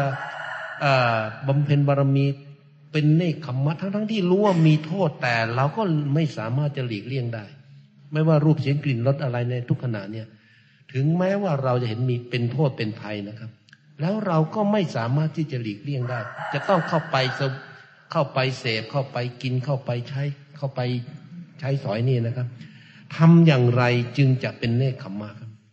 เอาอย่างชีวิตผมอย่างนี้ครับถ้าหากว่าเป็นในลักษณะนี้นะ ถ้าตามความเข้าใจของอาตมาเองก็ควรที่จะมีความเข้าใจในคำสอน ในเรื่องนั้น ๆ ที่เราเข้าไปเกี่ยวข้อง คือถ้าหากว่าจะให้ยาขนานเดียวเนี่ยนะไปเป็นภูมิคุ้มกันได้ทุกโรคเลยคงคงไม่สามารถที่จะบอกได้ แต่ถ้าหากว่าท่านติดใจในรสเนี่ยนะก็ควรที่จะศึกษาเรื่องอาหารเรปฏิกูลสัญญาให้ดีเนี่ยนะ ถ้าหากว่าท่านติดในรูปสวยๆ ก็ควรจะศึกษาอสุภะให้เพียงพอ ติดใจในนะเพราะสิ่งที่ยินดีมากก็คือเรื่องของสีเสียงกลิ่นรสเพราะฉะนั้นให้ศึกษาเรื่องกรรมฐานบ้าง อันนี้ก็เป็นเหตุแห่งเนคขมมะเราได้ เมื่อมีความรู้ความเข้าใจในอารมณ์เหล่านั้นดี ตามคำสั่งสอนของพระสัมมาสัมพุทธเจ้าทำยังไงเราจะมาคิดตามคำสอนให้มาก ๆ คิดตามคำสอนเมื่อไหร่ นั่นแหละเนคขมมะเราทีหนึ่งคิดตามคำสอนได้ทั้งวันเลยก็เนคขมมะทั้งวันไม่คิดถึงเลยก็ไม่มีเนคขมมะเลย ก็แสดงว่าเมื่อเราจำเป็นต้องเข้าไปใช้สอยเข้าไปทานเข้าไปใช้นี่ก็แสดงว่าเราต้องเข้าไปในลักษณะที่รู้เท่าทันเจนพานรู้เท่าทันของคุณของโทษใช่ไหมครับ แล้วแต่ว่าระดับความรู้ระดับปัญญาของบุคคลใด จึงจะบำเพ็ญเนคขมมะเนี่ยได้ได้ตามลำดับเจนพานผู้ที่เข้าใจมากก็สามารถบำเพ็ญได้มากเจนพานเพราะฉะนั้นในส่วนตรงนี้นี่แหละที่ว่าทำอย่างไรเราจะได้พึ่งพระรัตนตรัยในส่วนนี้ให้เต็มที่เลยเนี่ยนะคุณค่าแห่งการถึงไตรสารณคม หรือว่ามีพุทธคุณธรรมคุณสังฆคุณเป็นสารณะเป็นที่พึ่งเป็นที่ระลึกถึงจริงๆอะก็จะเอามาใช้ในช่วงนี้แหละ เมื่อเกี่ยวข้องกับรูป เรามีพระรัตนตรัยนำหน้าไหมว่าพระรัตนตรัยแนะนำอย่างไรเกี่ยวกับรูป เมื่อมีเสียงเป็นอารมณ์เนี่ยนะเรานึกถึงคุณพระรัตนตรัยว่า พระรัตนตรัยแนะนำอย่างไรเกี่ยวกับเสียง เกี่ยวกับกลิ่น เกี่ยวกับรสเกี่ยวกับโพธพะ เพราะเรามีพระรัตนตรัยเป็นที่ไปในเบื้องหน้า ถ้าเชื่อว่าถ้าของอาตมาเนี่ยเชื่อว่าถ้าพระรัตนตรัยนำหน้าท่านทั้งหลายในทุกอารมณ์ไม่ว่าอารมณ์นั้นจะเป็นสีเสียงกลิ่นรสและโพธพะ ท่านจะพ้นจากทุกอย่างแน่นอนอคือถ้าหากว่าถ้าเรารู้เท่าทันนะครับ เราก็จะเข้าไปใช้สอยมันด้วยความระมัดระวังถูกไหมครับเจนพาถ้าสมมุติว่าถ้าเป็นอาหารนี่นะครับเเราก็คงจะไม่ไม่เข้าไปทานจนกระทั่งเกิน เกินความต้องการของร่างกายเป็นต้น หรือว่าไปแสวงหาที่มันวิจิตพิสดารด้วยความยากลำบาก ก็หมายความว่าเราเริ่มรู้โทษของกาม เจนพาถ้าหากว่าจำพระสูตรสักสูตรเดียวเนี่ยนะ ในเรื่องของอาหารเนี่ยก็น่าจะช่วยได้เยอะแล้ว บทบทเดียวนั้นพระองค์แสดงว่าดูกว่าพิสูจน์ทั้งหลาย อาหารที่กินดื่มเคี้ยวลิ้ม มีอุจจาระปัสสาวะเป็นผลจำพระพุทธพจน์เท่านี้ได้เนี่ยนะก็โอ้โหเบาไปเยอะแล้วเรื่องทานเนี่ยนะโอ้สแสวงหาอุจจาระไปถึงไหนกันเนาะงั้น ถ้าหากมันนึกอยากจะกินอันนั้นอีกโอ้สแสวงหาอุจจาระใหม่เพิ่มอีกแล้วไปถมส้วมมาไว้ให้เต็มอีกแล้วงั้นนึกถึงสูตรนี้ก็เบาไปเยอะแล้วนี่พุทธพจน์นะ อาหารที่กินดื่มเคี้ยวลิ้มมีอุจจาระปัสสาวะเป็นผลว่างั้นเถอะ ถ้าจำสูตรนี้ได้ก็เบาไปเยอะแล้วเรื่องอาหารนะถ้ายิ่งจำได้เยอะอีกก็บอกโหปฏิกูลนะปฏิกูลโดยอาการเก้าเนี่ยนะปฏิกูลนับตั้งแต่การสแสวงหาถ้าผักอันหนึ่งมาเนี่ยต้องมาชะมาล่าง จนถึงกับมาผัดมาต้มมายำมาทำมาแกงกว่าจะมาเคี้ยวเนี่ยนะเคี้ยวลองคายมาดู เริ่มปฏิกูลแล้วถ้ามาเกี่ยวข้องกับกายนี้เมื่อไรปฏิกูลทันทีเนี่ยนะตั้งแต่เคี้ยวตั้งแต่โอ้โหมาคละเคล้ากับน้ำลาย ถ้าเคี้ยวละเอียดขนาดไหนก็ปฏิกูลมากขนาดนั้น ตั้งแต่กลืน ตั้งแต่ไปอยู่ในกระเพาะลำไส้ย่อยเสร็จไปแล้วขับถ่ายโอ้โหที่รังเกียจที่สุดของบ้านคือส้วมใช่ไหมในปัญจการนิบาต จำจำชื่อสูตรไม่แน่นะอยู่ในปัญจการนิบาตอ่าเจริญพรนะพระองค์ตรัสธรรมะห้าอย่างไว้นะในปัญจการนิบาตที่พระองค์ตรัสกับพระเชื่อว่านาคิตาสูตรหรือไงเนี่ยนะนะนาคิตาหรือสาคตะเนี่ยนะไม่แน่ชัดนะนาคิตาสูตรหรือสาคตะเนี่ยนะชื่อแถวๆนี้อุปถากองค์หนึ่งนะ จะเห็นว่ากุศลทุกชนิดเป็นเรื่องของเนคขมมะ เพราะฉะนั้นกุศลมีหลายระดับ ตั้งแต่คิดเหตุผลตื่นตื่นไปจนกระทั่งเหตุผลสูงสูงปัญญาสูงสูงเพราะฉะนั้น กุศลทุกชนิดเป็นเรื่องของเนคขมมะทั้งสิ้นนะครับ ก็ตอนนี้เราในฐานะอย่างอย่างคารวะอย่างนี้นะครับ ก็คงจะต้องบำเพ็ญไปตามฐานะของเรานะครับ แต่ถ้าพูดถึงว่าเนคขมมะจริง ๆ นี่นะครับ สูงขึ้นไปนี่นะ สำหรับบรรพชิตนี่ก็หมายความว่าต้องมีการเจริญ เอาเป็นอาชีพเลยเป็นอาชีพถูกไหมครับเจ้าค่ะเช่นมีการเจริญอาหารเรปฏิกูลสัญญาเนี่ยนะนั่นนั่นเป็นการเจริญสมาธิหรือว่าเนคขมะโดยตรงใช่ไหมครับ แต่ก็เราเราฐานะที่เป็นคารวะเราก็มีสิทธิ์ที่จะพิจารณาได้เหมือนกันใช่ไหมครับ ตามสติและกำลัง ซึ่งแตกต่างกันมากที่เราทานอาหารโดยไม่พิจารณานะครับ โดยไม่ปัจเจเวกอย่างภาษาบรรพจิตท่านบอกว่าต้องปัจเจเวกซะก่อนต้องไข้ควรไข้ควรพิจารณาก่อนนะครับ คนที่ทานโดยที่ไม่พิจารณากับพิจารณานี่ต่างกันเยอะไหมครับ ก็สภาพจิตเนี่ยนะว่าอากุศลที่เกิดขึ้นในขณะที่ไม่พิจารณาเนี่ยนะมีมีผลมากจริงๆเนี่ยนะทำให้เกิดความยึดติด เช่นว่าอาหารนั้นนะถ้าเราไม่พิจารณาถึงประโยชน์แห่งการรับประทานจริง ๆ เลยนะเดี๋ยวละแม่ครัวโดนอีกแล้ว ทำอาหารอย่างไรเค็มไป จืดไป เผ็ดไป หวานไปเค็มไป มันไม่มีดีสักอย่างไม่มีถูกใจสักอย่างเพราะมันผิดตันหาเราใช่ไหมที่จริงอาหารนั้นมันก็อร่อยแล้วล่ะแต่ตันหาเราไม่ชอบแค่นั้นแหละแต่ถ้าหากว่าเรารู้ถึงประโยชน์เนี่ยนะอย่างไรก็รับประทานไปด้วยความสงบใจ เพราะเรารู้อยู่แล้วว่าประโยชน์ของอาหารคืออะไรที่สุดของอาหารคืออะไร แล้วเรารับประทานเพื่ออะไร ถามตรงๆเราเกิดมาเพื่ออาหารเท่านี้หรือใช่ไหม ทุกอย่างเลยโหชีวิตทั้งชีวิตทุ่มเทมาแค่นี้หรือ มีโยมท่านหนึ่งพูดให้สลดสังเวชใจมากนะครับ ก็บอกว่าถ้าหากว่าเราทำงานมาทั้งหมด ถ้าหากว่าไม่ได้อาหารอร่อย แล้วจะทำไปทำอะไรเท่านั้น เพราะฉะนั้นทำทุกอย่างเพื่อเอาอาหารอร่อยอร่อยนี่แหละเออเขาพูดคำนี้ออกมานี่เรานี่สลดใจเลยทำทุกอย่างเพื่อการมาคุณจริง ๆ เพราะฉะนั้นเขาจะต้องสรรหาอะไรที่ที่มันอร่อยที่มันถูกปากเขาที่สุด ที่เขาทุ่มเททำงานนี่เพื่อสิ่งเหล่านี้เท่านั้นเอง เนี่ยนะเขาถามว่ามีโทษไหมสภาพจิตที่คิดแบบนั้น กามทั้งหลายเนี่ยไม่ว่าอยู่ในยุคใดสมัยไหนมันก็แผดเผา ไอสภาพจิตที่ยินดีในรูปเสียงกลิ่นรสโพธาภาเนี่ยนะถ้าพูดสำนวนพระเลยนะเอาเอาแบบอัธยาศัยพระนะไปพูดรักษาใจใครสักอย่างอะก็ว่างั้นเอารักษาใจพระไว้ก่อนถ้าพระไม่คิดอย่างนี้ศึกแน่ ก็บอกว่ากามทั้งหลายพระผู้มีพระภาคตรัสเหมือนร่างกระดูกเนั่นเองไอความยินดีของเราที่มันเกิดขึ้นนั้นอะ เหมือนกับหมาแท้กระดูกว่างั้นเถอะไม่มีอิ่มรอกว่างั้น อะไรก็ช่างแสวงหาไปเถอะนะพระองค์ตรัสไว้อย่างนั้นว่ากามทั้งหลายเหมือนร่างกระดูกกามทั้งหลายเหมือนกับชิ้นเนื้อเนี่ยนะว่าใครที่มีความทะเยอทะยานมากนะนะมันก็ยื้อแย่งกันมาก อะไรที่มันเป็นอารมณะปัจจัยของโลภะมาก สิ่งเหล่านั้นก็ยื้อแย่งมาก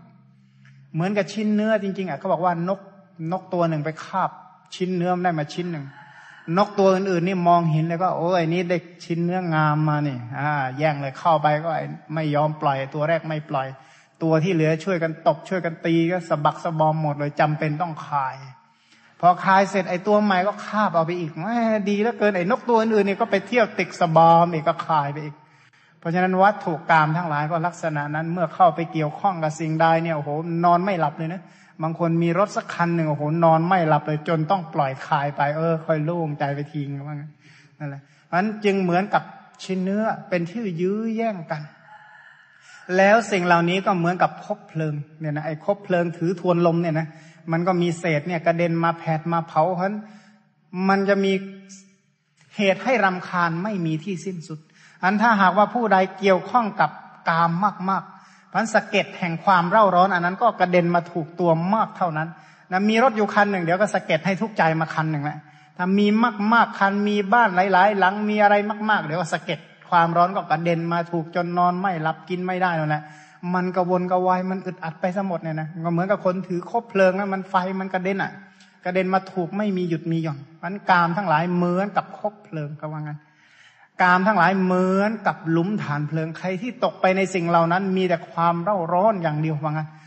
นอนหลับไม่เป็นสุขหรอกนั้นพระพุทธเจ้าบอกว่าพระเจ้าพิมพิสารกับพระองค์เนี่ยใครมีความสุขกว่ากันเหมือนกันนะพระเจ้าพิมพิสารมีหมอนเนี่ยหนุนเท้าหนุนหนุนหัวหนุนเท้าว่างั้นเถอะมีพนักอิงข้างบนมีโหเพดานมีดาดฟ้ามีคนคอยพัดให้เนี่ย กับพระพุทธเจ้าใครจะอยู่เป็นสุขมากกว่ากัน พระองค์ไม่มีราชสมบัติไม่มีบ้านช่องห้องหอมีสังฆาติพื้นเดียวนั่นแหละ ปูนอนใต้ต้นไม้อะ ถามว่าระหว่างพระเจ้าพิมพิสารกับพระกับพระพุทธเจ้าใครมีความสุขกว่ากัน ถ้าหากว่าคนที่ยึดถือว่าวัตถุกรรมเป็นสาระก็บอกพระเจ้าพิมพิสารที่มีความสุข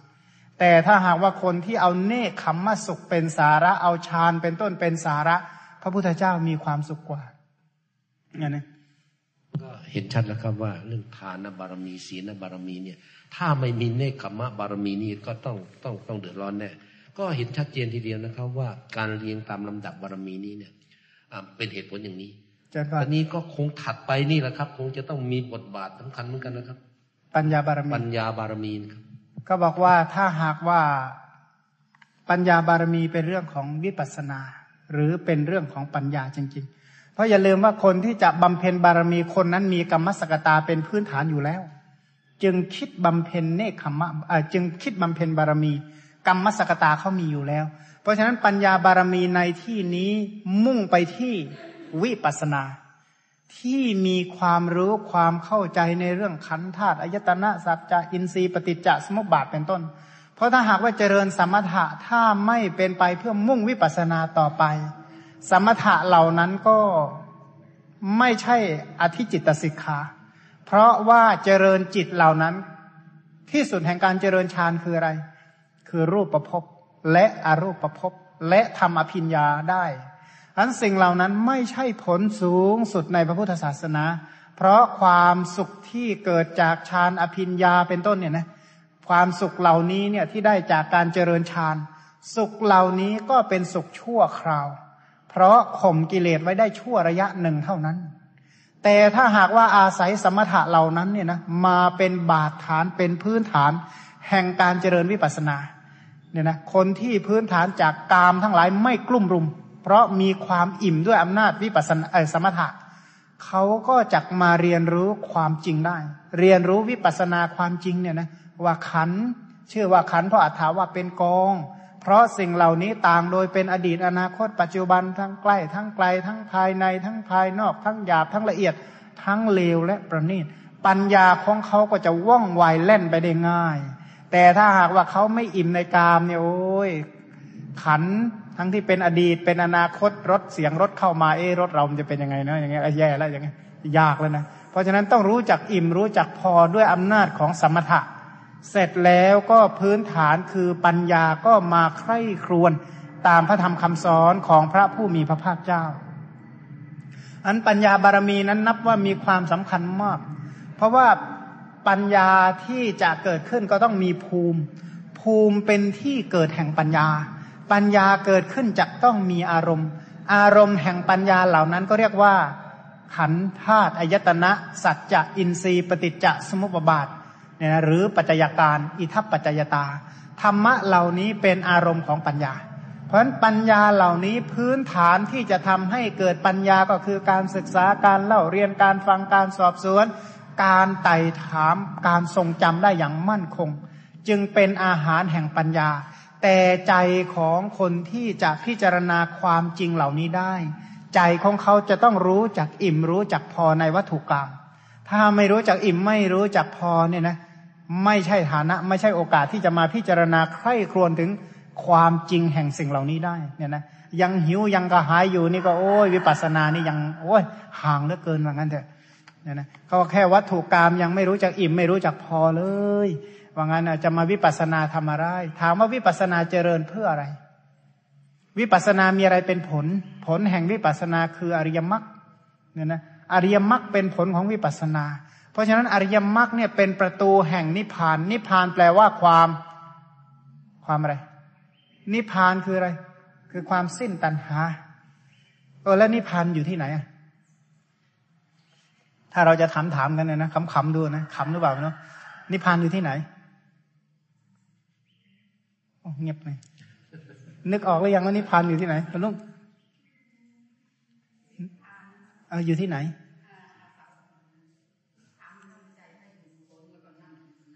อ๋อ อ๋อเหรออ่าก็บอกว่า นิพพานเป็นชื่อของความไม่มีตัณหา ถ้าตัณหาอยู่ที่ไหน นิพพานก็อยู่ที่นั่นแหละจะว่าไป เอานะตัณหาอยู่ที่ไหน นิพพานก็อยู่ที่นั่นแหละ เพราะนิพพานแปลว่าไม่มีตัณหาใช่ไหมความสิ้นราคะโทสะโมหะนั่นแหละ ราะฉะนั้นความสิ้นราคะเรียกว่านิพาน นิวานะนิแปลว่าไม่มีวานะ เป็นชื่อของตัณหา นิพานแปลว่าความไม่มีตัณหา ความสำรอกตัณหาโดยไม่มีส่วนเหลือ ทีนี้ถ้าตัณหาเนี่ยนะบุคคลจะละละได้ที่ไหน ตัณหาเกิดที่ไหนก็ละที่นั่นนั่นแหละมันนิพานอยู่ที่ไหน ตัณหาเกิดที่ไหนนิพานก็อยู่ที่นั่นแหละ ทีนี้ตัณหามเกิดเกิดที่ไหน อะไรเป็นที่รักเป็นที่ชอบใจตัณหาเมื่อจะเกิดก็เกิดที่นั่นแหละ อะไรเป็นที่รักเป็นที่ชอบใจ รูปเสียงกลิ่นรสโพธพะธรรมรมนี่แหละ เป็นที่รักที่ชอบใจในโลก ตัณหาเมื่อจะเกิดก็เกิดที่รูปเสียงกลิ่นรสโพธพะและธรรมรมตาหูจมูกลิ้นกายใจเป็นที่รักเป็นที่ชอบใจในโลกตัณหาเมื่อจะเกิดก็เกิดที่ตาหูจมูกลิ้นกายใจ จักขูวิญญาณโสตวิญญาณคานะวิญญาณชิวหาวิญญาณกายะวิญญาณมโนวิญญาณความรู้สึกนึกคิดทั้งหมดนี่แหละ เป็นที่รักเป็นที่ชอบใจในโลกตัณหา เมื่อจะเกิดก็เกิดที่วิญญาณทั้งหกถ้าจะละก็ละที่วิญญาณทั้งหกมันนิพพานก็อยู่ที่วิญญาณทั้งหกนะคือจะดับตัณหาก็ดับที่นั่นแหละผัสสะทั้งหกเป็นที่รักที่ชอบใจในโลกจักขูสัมผัสโสตสัมผัสคานะสัมผัสชิวหาสัมผัส กายสัมผัสมโนสัมผัสเป็นที่รักที่ชอบใจในโลก บุคคลเมื่อจะละตัณหาก็ละที่สัมผัสเหล่านั้น ใช้คำว่าละใช่ไหมละละละ บาลีแปลว่า แปลเป็นบาลีว่าไง ละเนี่ยปหานะปหานะมีเท่าไหร่ปหานะห้าตะทางข้าปหานวิคัมพนะปหานสมุดเฉทปหานปฏิปัสสัตที่ปหานและนิสรณะปหาน ตามองเห็นเนี่ยทำยังไงจึงจะมีปหานะห้าได้ หูได้ยินจึงยังไงจะมีปหานะได้ ถ้าปหาละเหล่านี้ไม่มีนิพพานก็ไม่เกิดเหมือนกันนิพพานคือความสิ้นตัณหา แต่ว่าอาศัยอริยมรรคอันประกอบไปด้วยองค์แปดเป็นประตูแห่งความสิ้นตัณหา ถ้าหากว่าอริยมรรคอันประกอบไปด้วยองค์แปดไม่พอกพูนไม่บริบูรณ์จริง ๆ ก็ไม่ใช่ฐานะ ไม่ใช่โอกาสอีกเหมือนกันที่จะเข้าถึง ความสิ้นตัณหาได้เนี่ยนะก็ต้องอริยมรรคอันประกอบไปด้วยองค์แปดนั่นแหละ เอ๊แล้วอริยมรรคอันประกอบไปด้วยองค์แปดเนี่ย มีอะไรนะ เป็นเหตุเมื่อกี้วิปัสนาใช่ไหมเออวิปัสนาเป็นเหตุแห่งอริยมรรคมีองค์แปดเอางั้น แล้ววิปัสนามีอาหารไหมล่ะ เอาอาหารไกลหรืออาหารใกล้ว่างั้นเถอะถ้าถามว่าอาหารใกล้ๆก็คือการฟังการศึกษาการเล่าเรียนการทรงจำเป็นต้นนั่นแหละ เป็นอาหารใกล้ๆของวิปัสนา ถ้าอาหารไกลๆของวิปัสสนาเป็นยังไง โอ้ยไม่มีบุญเก่ามันเจริญไม่ได้หรอกถามว่าบุญเก่าที่ว่ามันคืออะไร ก็บารมีนี่แหละถ้าคนไม่มีบารมีเดิมเนี่ยมาเจริญอย่างนั้นไม่ได้หรอกแค่คิดถึงใช้คำว่าวิปัสสนาเนี่ยนะของอามายังจำได้เลยเล่าให้โยมคนหนึ่งฟัง แต่ก็หน้าตากระใสแป้วมาถึงเลยนะคุยเรื่องวิปัสสนาเรื่องคันเรื่องธาตุโอ้โห ตาแกเนี่ยหนังตาแกนี่มีเหมือนอะไรมาถ่วงแหล้ว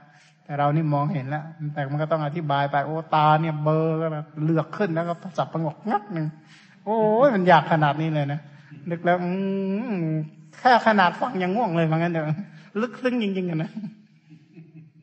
โอ้ยขนาดนั้นจริงๆว่าถ้าไม่มีบุญเก่ามันยากจริงๆนะคุยเรื่องอื่นเนี่ยตื่นตัวทันทีเลยเว้นแต่คุยเรื่องนี้เนี่ยโอ้มาคุยเนี่ยหลับคาเก้าอี้มาหลายคนนะ ถ้าเทศที่ไหนไม่หลับนี่แสดงว่าเอ๊ะวันนั้นผิดปกติหรือเปล่าเนาะ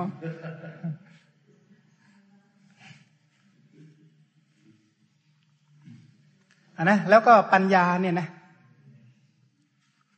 มีสมาธิเป็นเหตุใกล้นะมีเนคขมมะนั่นแหละเป็นเหตุใกล้จริง ๆ ของปัญญา เพราะพระผู้มีพระภาคทรงตรัสว่า ผู้ที่มีสมาธิหรือคนที่มีจิตตั้งมั่น ย่อมรู้เห็นตามความเป็นจริงดูก่อนพิสูจทั้งหลาย เธอทั้งหลายจงเจริญสมาธิเถิดเพราะว่าเมื่อเธอเจริญสมาธิแล้วจักรู้เห็นตามความเป็นจริง ถามว่ารู้เห็นตามเป็นจริงเนี่ยรู้เห็นอะไร รู้เห็นเหตุเกิดและรู้เห็นความดับ ถามว่ารู้เห็นเหตุเกิด รู้เห็นความดับของอะไร รู้ว่านี้รูปนี้เหตุเกิดของรูปนี้ ความดับของรูปนี้ เวทนานี้ความเกิดขึ้นแห่งเวทนานี้ ความดับแห่งเวทนา นี้สัญญานี้ความเกิดขึ้นแห่งสัญญานี้ ความดับแห่งสัญญานี้สังขารนี้ เหตุเกิดขึ้นแห่งสังขารนี้ ความดับไปแห่งสังขารนี้วิญญาณนี้เหตุเกิดเหตุเกิดขึ้นแห่งวิญญาณนี้ ความดับไปแห่งวิญญาณนี้ เหตุเกิดนี้ความดับ นี้อัศาธะนี้อาทีนวะ นี้นิสรณะ ออกไปจากอุปาทานขันห้า เพราะฉะนั้นเมื่อเธอเจริญสมาธิแล้ว ก็จะรู้เห็นสิ่งเหล่านี้ตามความเป็นจริงว่างั้นเถอะอันพระองค์ก็ทรงสรรเสริญให้เจริญสมาธิ หรือบางแห่งพระองค์บอกว่าดูความพิสูจทั้งหลายเธอทั้งหลายจงเจริญสมาธิเถิดเพราะเมื่อเธอมีจิตตั้งมั่นแล้วจักรู้เห็นตามความเป็นจริง ถามว่าจักรู้เห็นตามเป็นจริง ซึ่งอะไรรู้เห็นตามเป็นจริงว่านี้ ทุกนี้ทุกขสมุทัยนี้ทุกขนิโรดนี้ทุกขานิโรธคามินีปฏิปทา เพราะฉะนั้นพื้นฐานแห่งสมาแห่งปัญญาที่ไปรู้เห็นตามเป็นจริงเหล่านั้นก็คือสมาธินะเพราะพระองค์ตรัสว่าปัญญานี้มีสมาธิเป็นเหตุใกล้ แล้วก็สมาธิมีปัญญาเป็นอาการปรากฏ เป็นปัจจุปฐานเป็นอาการของของคนมีสมาธิ ถ้ามีสมาธิจริง ๆ ก็ต้องมีปัญญา ถ้าคนมีปัญญาก็แสดงว่ามีสมาธิ เพราะว่าสมาธิเนี่ยมีสำหรับคนที่มีปัญญาคนไม่มีปัญญาทำสมาธิไม่ได้ คนที่ไม่มีสมาธิก็เจริญปัญญาไม่ได้ สมาธิและปัญญามีอยู่ในผู้ใด เขาก็จะถึงความบริสุทธิ์ได้ เข้าถึงพระนิพพานได้ราะฉะนั้นสมาธิกับปัญญาเนี่ยมีความเกี่ยวเนื่องกัน มีความสัมพันธ์กัน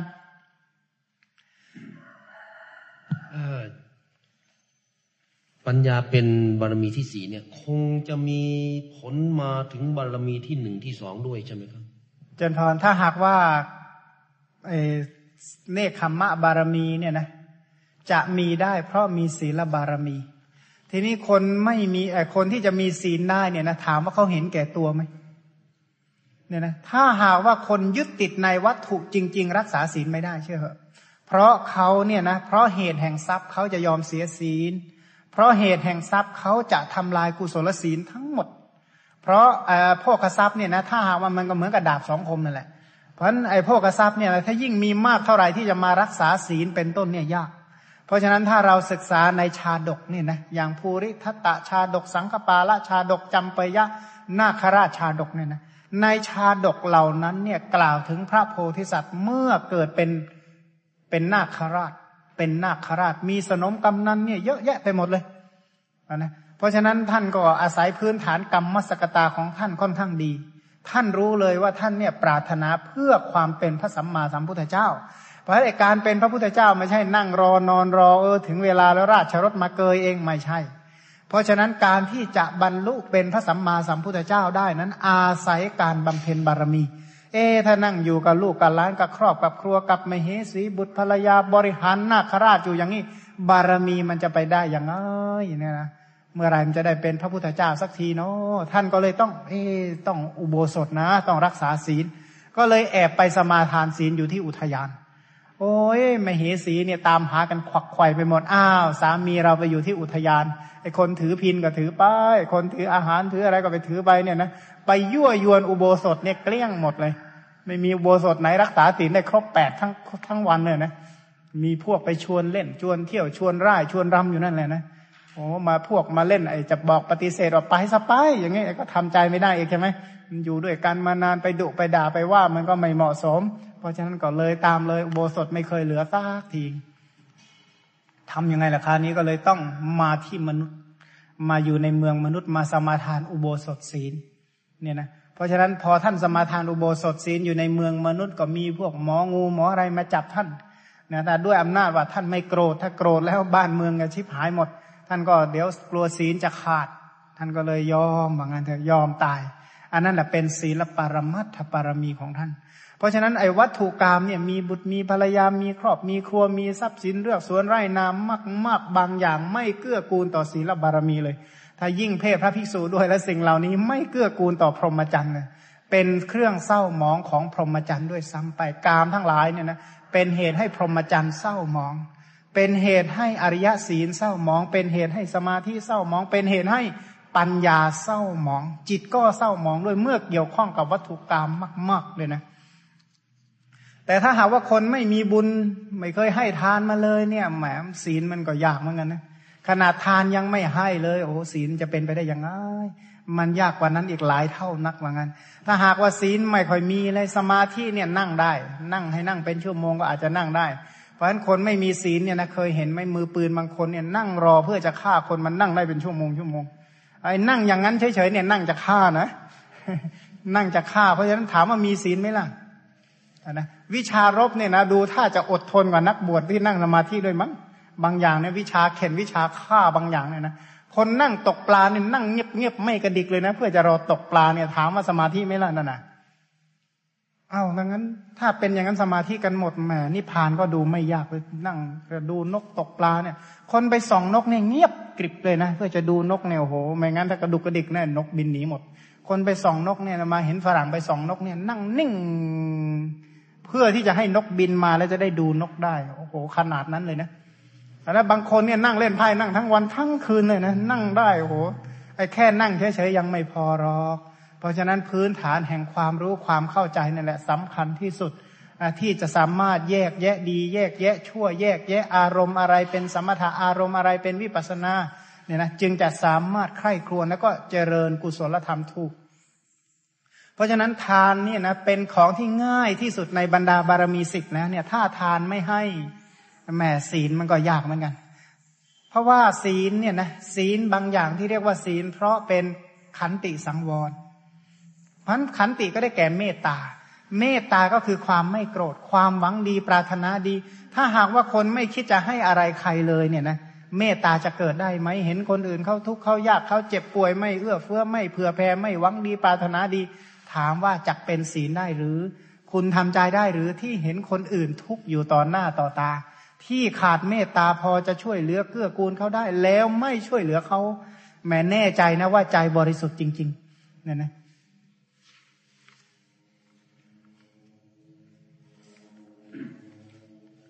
ก็เมื่อมีปัญญาแล้วก็จะทำให้บารมีต้นๆนนั้นเจริญดีขึ้น เจริญพรแล้วก็สิ่งเหล่านี้เนี่ยนะอย่าลืมว่าเมื่อกี้กล่าวไปว่า ศีลเนี่ยจะทำเป็นเหตุให้ทานมีผลมากมีอนิสงส์มาก เนคขมะที่บุคคลเจริญแล้วอบรมแล้ว ศีลอันนั้นก็จะเป็นศีลที่มีผลมากมีอนิสงส์มาก อันพระองค์ตรัสในมหาปรินิพานสูตรว่าศีลเป็นอย่างนี้ สมาธิเป็นอย่างนี้ ปัญญาเป็นอย่างนี้สมาธิที่มีศีลที่มีสมาธิอบรมเนี่ยนะจะมีผลมากมีอนิสงส์มาก ปัญญาที่มีสมาธิอบรมเนี่ยก็จะมีผลมากมีอนิสงส์มาก จิตที่มีปัญญาอบรม ก็จะหลุดพ้นจากอาสวะ เพราะฉะนั้นเราอยากจะให้ศีลเรามีผลมากมีอนิสงส์มากก็ต้องอบรมสมาธิ แต่คำว่าสมาธิเนี่ยนะอยู่ที่ไหน สมาธิก็รู้ที่ว่าอยู่ที่อารมณ์นั่นแหละ ถ้าใครสามารถคิดถึงพระพุทธเจ้าได้ชั่วโมงหนึ่งคนนั้นก็ฝึกสมาธิได้ชั่วโมงหนึ่งคิดถึงพระพุทธเจ้าได้ทั้งวันคนนั้นก็ฝึกสมาธิได้ทั้งวัน คิดถึงธรรมะได้ทั้งวันก็เจริญสมาธิทั้งวัน คิดถึงคุณของพระอริยสงฆ์ได้ทั้งวันเขาก็เจริญสมาธิทั้งวัน คิดให้สัตว์มีความสุขได้ทั้งวันเขาก็เจริญสมาธิได้ทั้งวัน คิดถึงความปฏิกูลของอาหารได้ทั้งวันเขาก็เจริญ สมาธิได้ทั้งวัน คนที่คิดถึงผมขนเล็บฟันหนังเป็นต้นได้ทั้งวัน คนนั้นก็เจริญสมาธิได้ทั้งวัน แสดงว่าปัญญามีความสำคัญมากแต่ก็ต้องเจริญไปทีละขั้นทีละขั้นนะครับ แต่ก็เกื้อกูลกันนะครับ เกื้อกูลกันทำให้เมื่อมีปัญญามาก ก็ทำให้ทานนั้นเนี่ยทำไปด้วยญาณสัมปยุตเป็นมหากุศลญาณสัมปยุต แล้วก็พอขั้นศีล ศีลก็ทำให้ดีขึ้นเป็นอาธิศีลแทนที่จะเป็นศีลธรรมดา ก็เป็นอาธิศีลนะครับ แล้วก็จิตนะแทนที่จะเป็นจิตธรรมดา ซึ่งเคยปฏิบัติกันมาก่อนที่พระพุทธภาคจะทรงอุบัติขึ้นนั้นก็เป็นจิตสิกขาเหมือนกัน แต่ว่าไม่ใช่เป็นอาธิจิตนะครับ เพราะฉะนั้นปัญญานี่ก็เป็นอีกขั้นหนึ่งเราเห็นว่าบารมีแต่ละขั้นแต่ละตอนเนี่ยมีความสัมพันธ์กัน เป็นขั้นเป็นตอนน่าศึกษามาก ท่านใดมีปัญหาไหมครับ ถ้าไม่มีผมก็ขอสรุปสั้น ๆ ดังนี้นะครับ บารมีคือการเจริญคุณธรรมเพื่อไปสู่พระนิพพานนะครับ บารมีก็มีสิบเริ่มด้วยทาน ศีล เนคขมะ ปัญญา ขันติ วิริยะ สัจจะ เมตตา แล้วก็อุเบกขานะครับ อุเบกขาสุดท้ายนะครับนะฮะอ๋ออธิษฐานฮะครับมีมีอยู่สิบประการนะครับ ทีนี้การที่ฟังฟังมาแล้วนะครับ เราจะเข้าใจว่าผู้ที่เริ่มต้นด้วยทาน ซึ่งเป็นเหตุแห่งโภคะแล้วก็ตามด้วยศีลเป็นเหตุเป็นเหตุแห่งภาวะนะครับ คือการเกิดในชั้นสูงนะครับ ที่นี้การที่เราบำเพ็ญบารมีไปติดอยู่ที่ทาน แล้วก็ศีลเพลิดเพลิน ในโภคสมบัติก็ดีนะในอาภาวะของตนก็ดีนะครับการก้าวหน้าต่างๆ ก็จะไม่ก้าวก็ไม่เจริญขึ้น อาจตรงข้ามนะถ้าเราอามีโภคะ แล้วก็มีภาวะที่เราเกิดเป็นมนุษย์หรือเทวดาไงนะเราเพลิดเพลินแล้วก็ไม่ทำบุญทำกุศล ก็จะทำให้ฐานะของเราตกต่ำขึ้นไป อาการที่เราจะป้องกันนะครับ ให้ หรืออาการที่เราจะพัฒนาจิตของเราให้สูงขึ้นนะนะก็อยู่ที่เหตุประกอบหลายอย่าง นั่นคือหนึ่งที่เรียกว่าปุเพกตาบุญญาตาคือทำบุญไว้ก่อน แล้วก็อยู่ในประเทศที่สมควรที่เหมาะสม แล้วก็มีโอกาสพบบัณฑิต หรือกัญญารมิตร ฟังธรรมจากท่าน แล้วก็เขาทำนั้นไปวิเคราะห์พิจารณาแล้วก็ปฏิบัติสมควรแก่ธรรมบารมีต่างๆ นั้นก็จะสูงขึ้นตามลำดับนะครับ ก็วันนี้ก็ขอสรุปสั้นๆ แค่นี้ก่อนนะครับ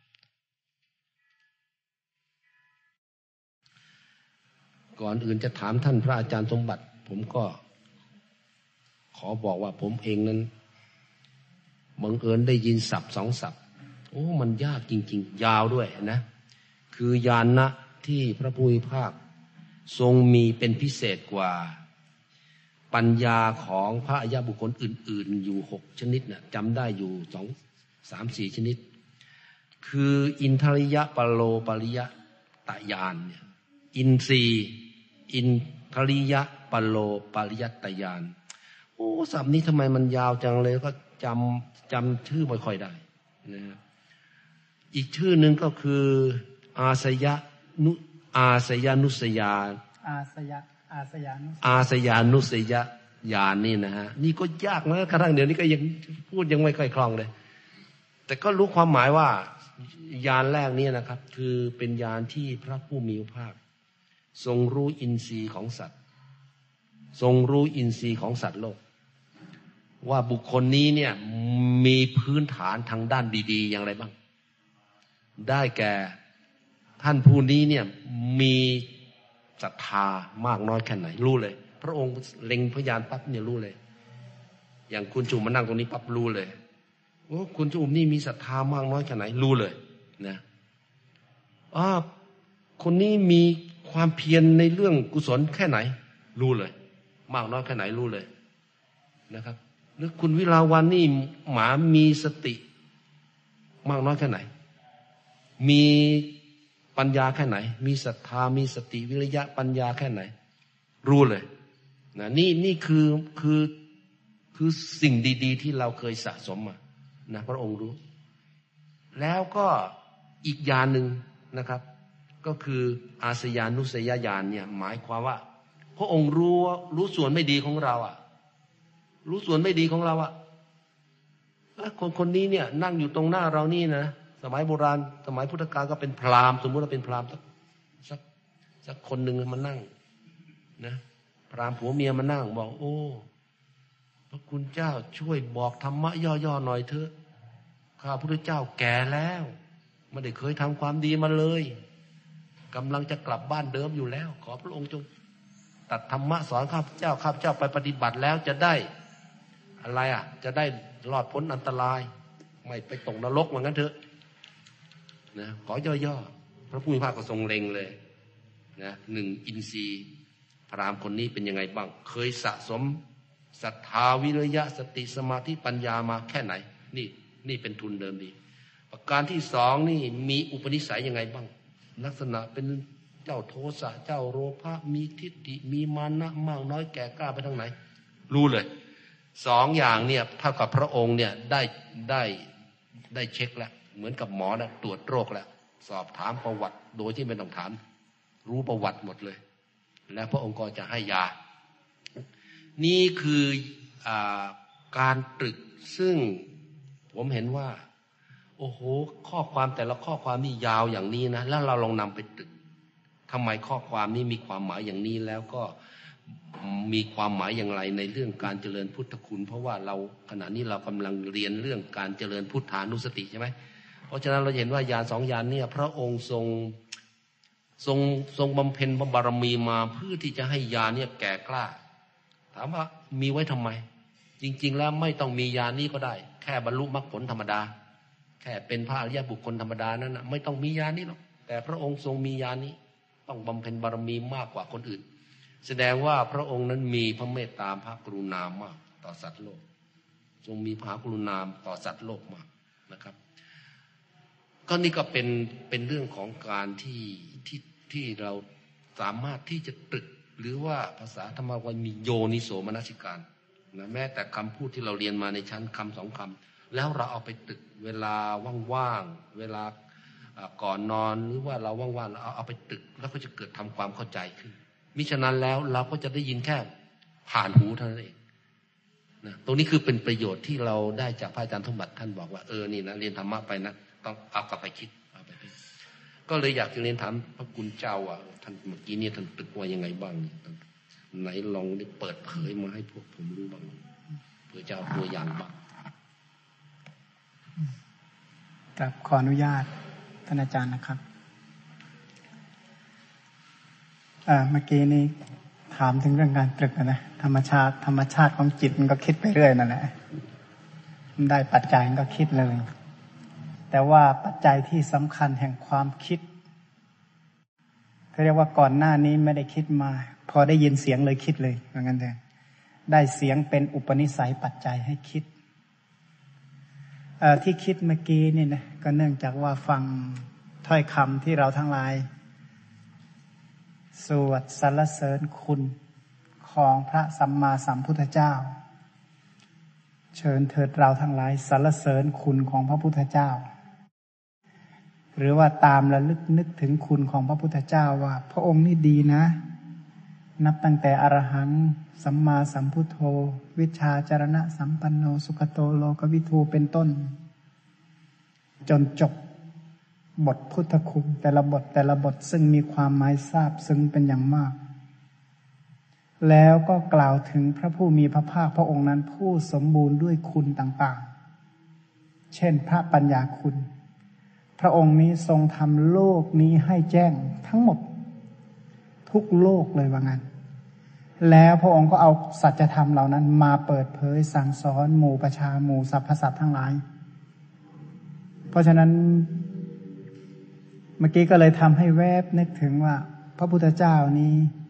มีความสามารถก่อนที่จะแสดงธรรมเหมือนกับที่ผู้การกล่าวเมื่อกี้ถึง พระองค์นั้นมีอินทรียะโปรปรยัตยาน มีอาสยานุสยญาณแล้วก็ถ้าหากว่า ระองค์ได้ใช้ยานสองยานเนี่ยตรวจเช็คอุปนิสัยเสร็จนั่นเนี่ยนะพระองค์ก็จะรู้ว่าสัตว์เหล่านี้เนี่ยจะต้องใช้อิทธิปาฏิหาริย์ด้วยไหม หรือใช้อาเทศนาปาฏิหาริย์หรือว่าใช้อนุสาสนีปาฏิหาริย์ในการแสดงธรรมตรวจสอบว่าโอ้โหเขาสมควรจะได้ฟังธรรมะสูตรไหนธรรมะหมวดไหนเป็นต้น ทีนี้ในฐานะที่ของอาตมาเองก็พูด นะนะก็เอาข้อความทั้งหลายเหล่านี้มามาแสดงนะนะ ก็ทำให้นึกเชิงว่า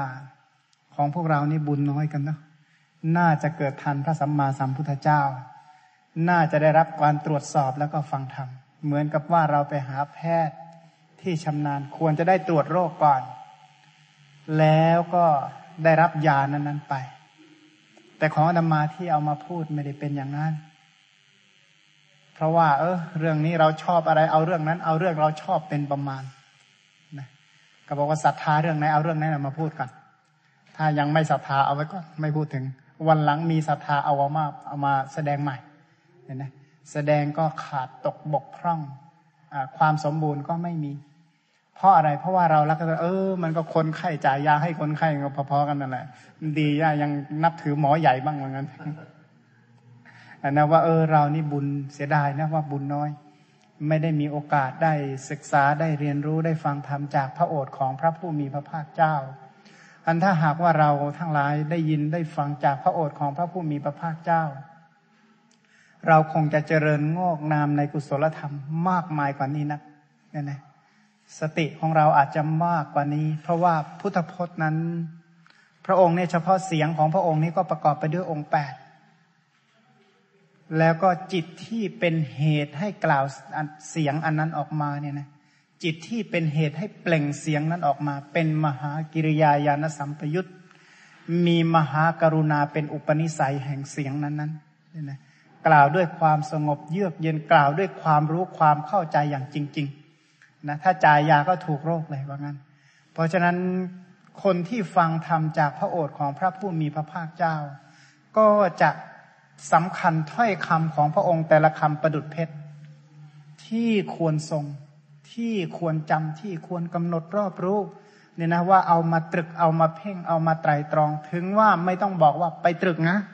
ก็จะเอาไปตรึก เพราะสำคัญว่าสิ่งนี้มีค่าว่างั้นเถอะคล้าย ๆ กับว่าเราไปที่ไหนมีคนให้ของดีมา ซึ่งเราชอบมากนะนะเอาไปปิดไว้นะ อย่าไปดูนะ ถึงห้ามอย่างนี้เราก็ยังแอบดูเลยใช่ไหม เอาของเราชอบอะ แอบดูซะหน่อย อันนี้ก็เหมือนกันถึงจะถ้าหากว่าเราได้ฟังธรรมจากพระโอษฐ์ของพระพุทธเจ้าก็จะลักษณะนั้น ถึงไม่บอกให้เราไปพิจารณาไปไข้ครวนไปไปคิดไปตรึกต่อไป เราก็จะต้องเอาไปไข้ครวนเนี่ยนะคิดดูนะแค่คำธรรมดาธรรมดาของคนบางคนพูดกับถึงเราเนี่ยนะหรือพูดกับเราโอ้โหเอาไปคิดวนตั้งหลายรอบ นี่ถ้าหากว่าเป็นถ้อยคำของพระสัมมาสัมพุทธเจ้า เราจะเอาไปตรึกขนาดไหน เนี่ยนะถ้าตรึกบ่อยๆ ตรึกมาก ๆ พระธรรมเหล่านั้นที่พระผู้มีพระภาคทรงแสดงเนี่ยนะตรวจเช็คอัธยาศัยของสัตว์เบ็ดเสร็จหมดก็จะแสดงธรรมอันพระธรรมที่พระองค์ทรงแสดงนั้นไพเราะทั้งเบื้องต้นไพเราะทั้งท่ามกลางไพเราะทั้งที่สุดคำว่าไพเราะในเบื้องต้นนั้นเป็นอย่างไร คือพระสูตรเนี่ยนะถ้ามีอนุสนที่เดียวเนี่ย ไพเราะในเบื้องต้น ท่ามกลางเนื้อหาก็ดีเยี่ยม ที่สุดแห่งคำสอนนั้นก็เพราะพริง้ง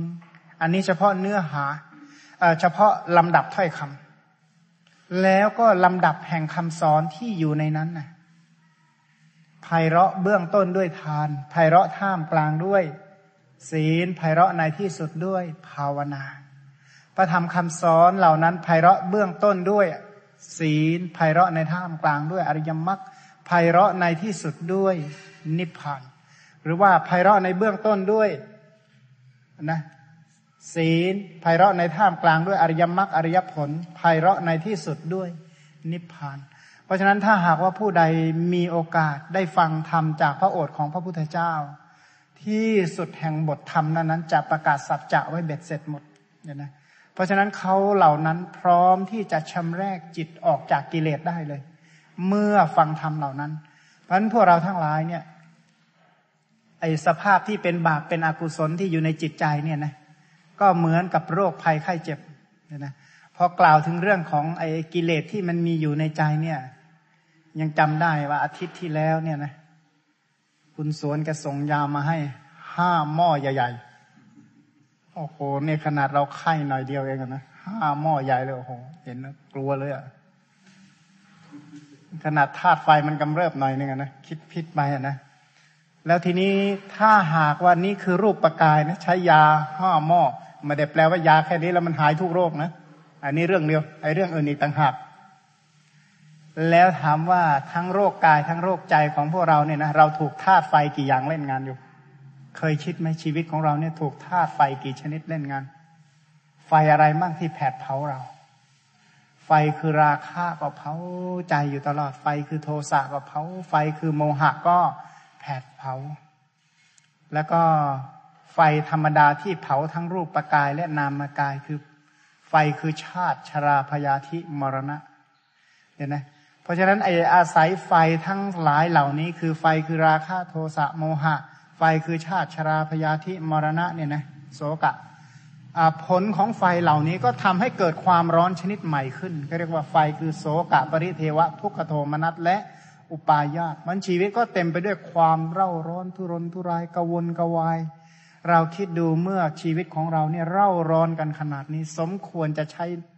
ยาขนาดไหนจึงจะดับความเร่าร้อนนี้ได้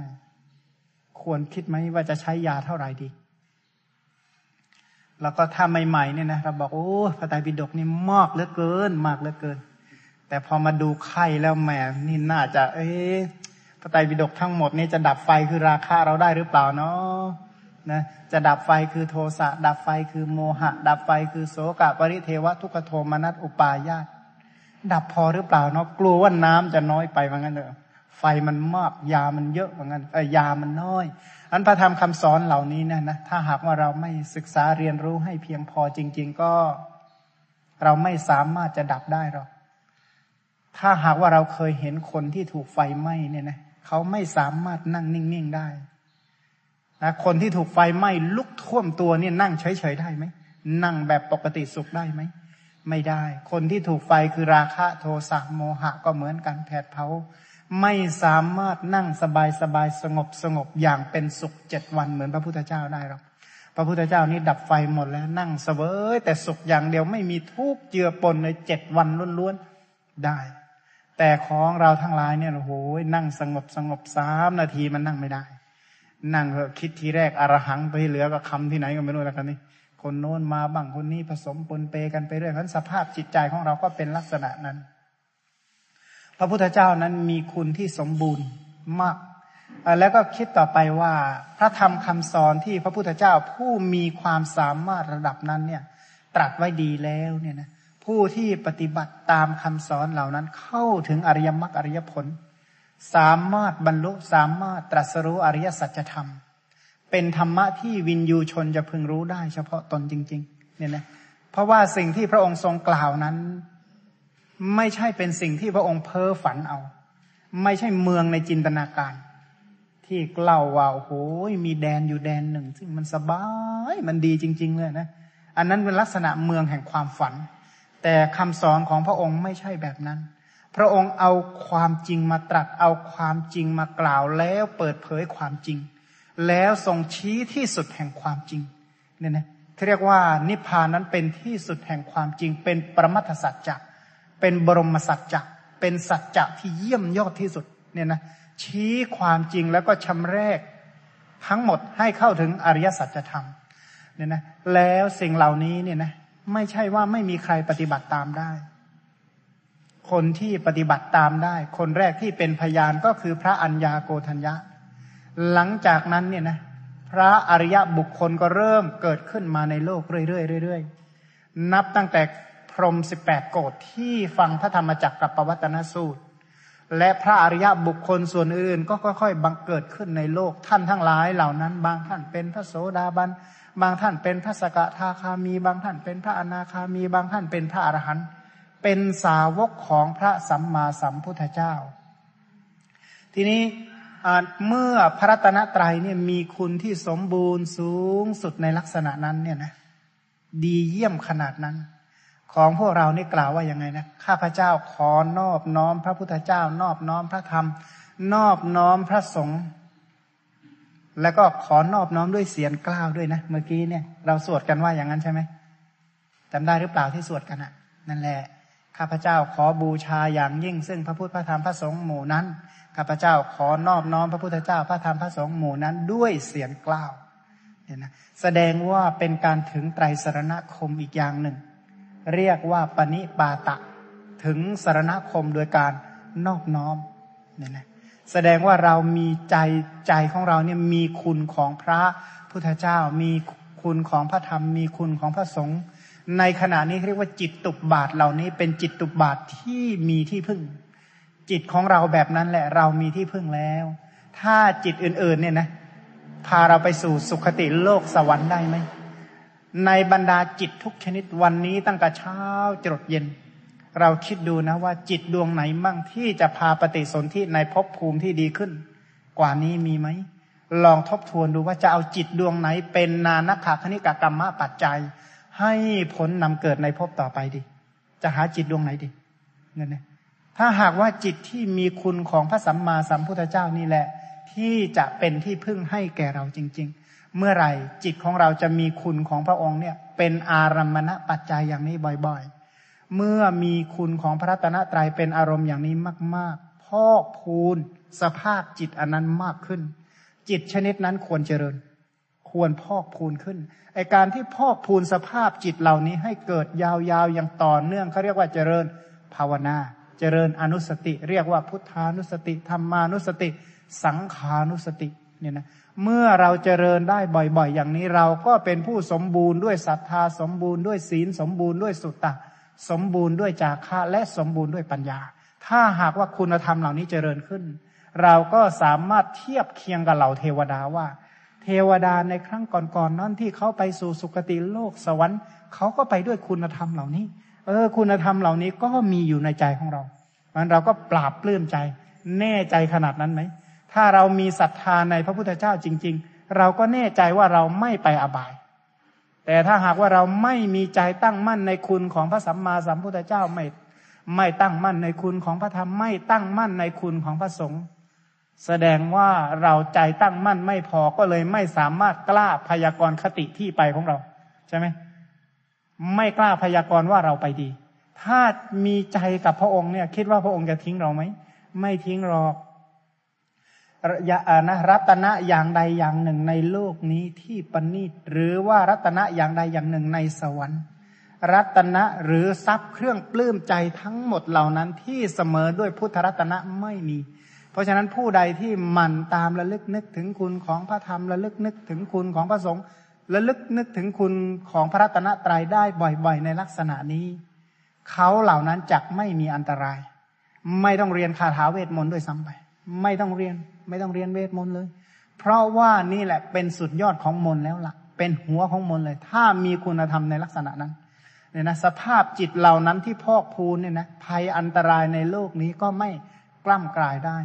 ไม่มีสิ่งใดที่จะเสมอด้วยพุทธานุภาพ เพราะฉะนั้นพระโบราณอาจารย์ทั้งหลายเวลาท่านจะรจนาคำพีแม้กระทั่งพระพุทธโคสาจารย์ก็เหมือนกันนะพระพุทธโคสาจารย์ พระธรรมปาละพระสารีบุตร ภาษารีบุตรที่ชั้นดีกาจารย์เนี่ยนะพระเทระทั้งหลายเหล่านั้นก่อนจะรจนาคำพีท่านนอบน้อมพระตนะตรัยกันทั้งหมด การนอบน้อมพระตนะตรัยอย่างนั้นเนี่ยเป็นอุบายเป็นเครื่องบำบัดเป็นเครื่องกำจัด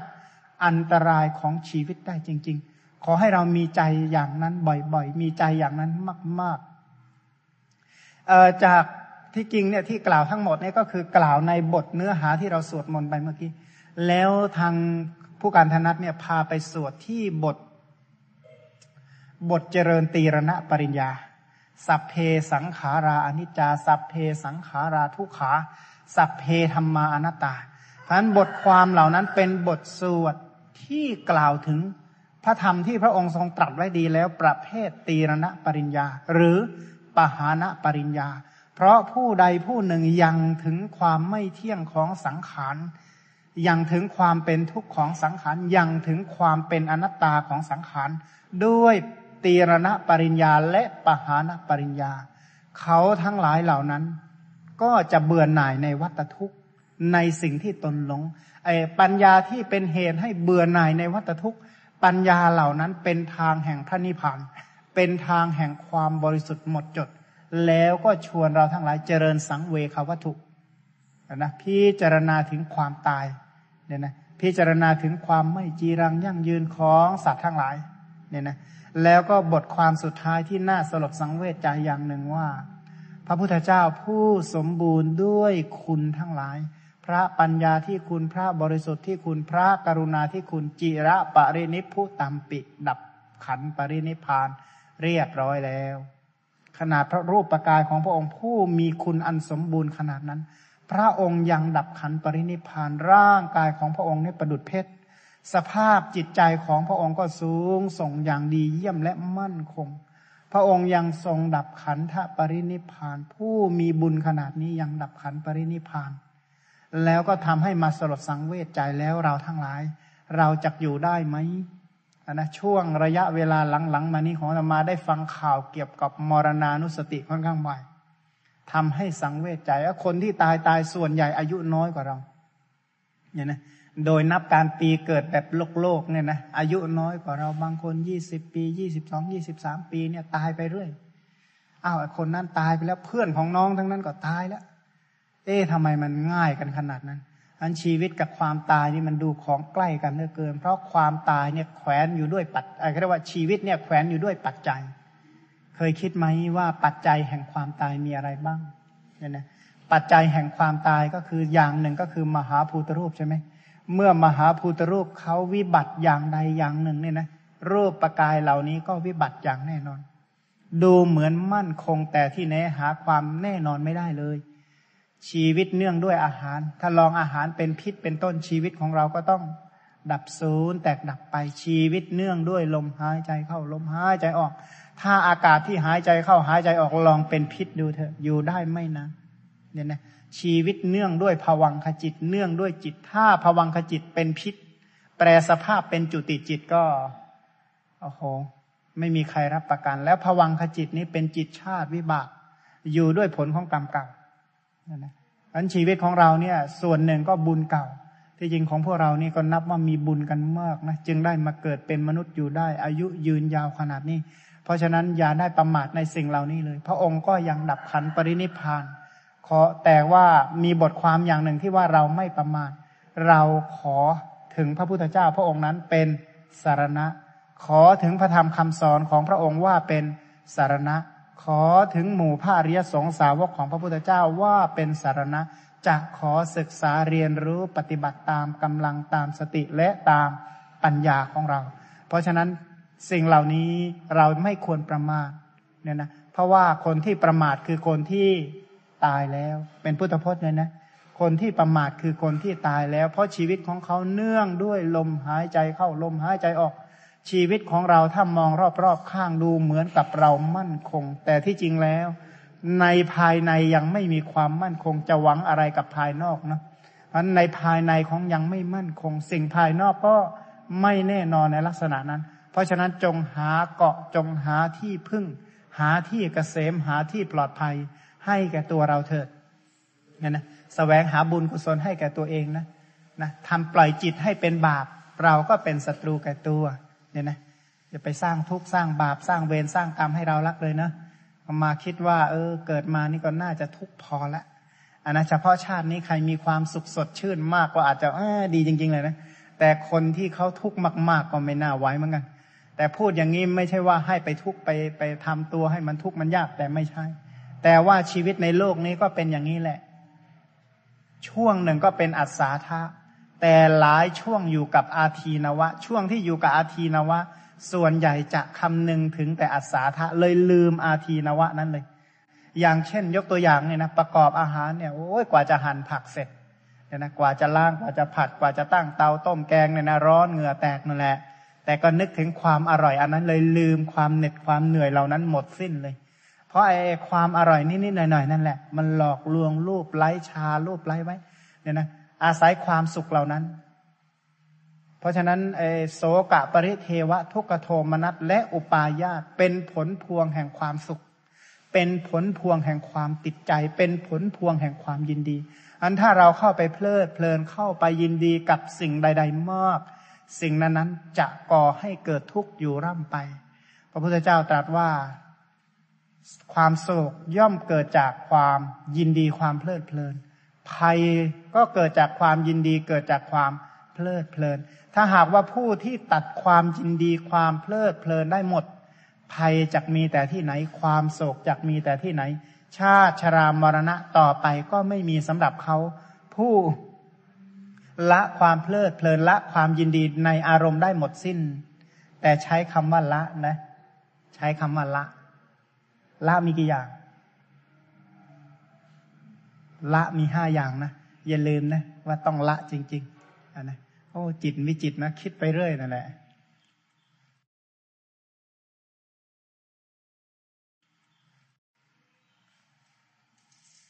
ทีนี้ ขสงสัยจะต้องย้อนกลับมาหาเรื่องบารมีของเราแล้วนะงานไม่เดินเลยยังไม่จบกล่าวถึงเรื่องของบารมีว่าครั้งที่แล้ว กล่าวถึงลำดับแห่งบารมี ว่าทานบารมีศีลบารมี เนคขมมะบารมี ปัญญาบารมี ก็คือสรุปแล้วก็คือทานศีลภาวนานั่นแหละที่เรากล่าวไปก่อนๆทาน ศีล ภาวนา เนคขมะเป็นภาวนา ปัญญาก็เป็นภาวนาอันนะเนคขมะเป็นสมถะภาวนา ปัญญาเป็นวิปัสนาภาวนา เพราะฉะนั้นภาวนาก็แบ่งเป็นสมถะภาวนาและวิปัสนาภาวนา เพราะฉะนั้นทานศีลและภาวนาเราก็ได้กล่าวไปแล้ว แต่ทีนี้ว่าทานศีลและภาวนาเหล่านั้นที่จะมีผลมากมีอนิสงส์มากจริง ๆ ก็ต้องอาศัย วิริยะบารมีเนี่ยนะซึ่งจะขอกล่าวถึงวิริยะบารมีต่อไปอวิริยะบารมีนั้น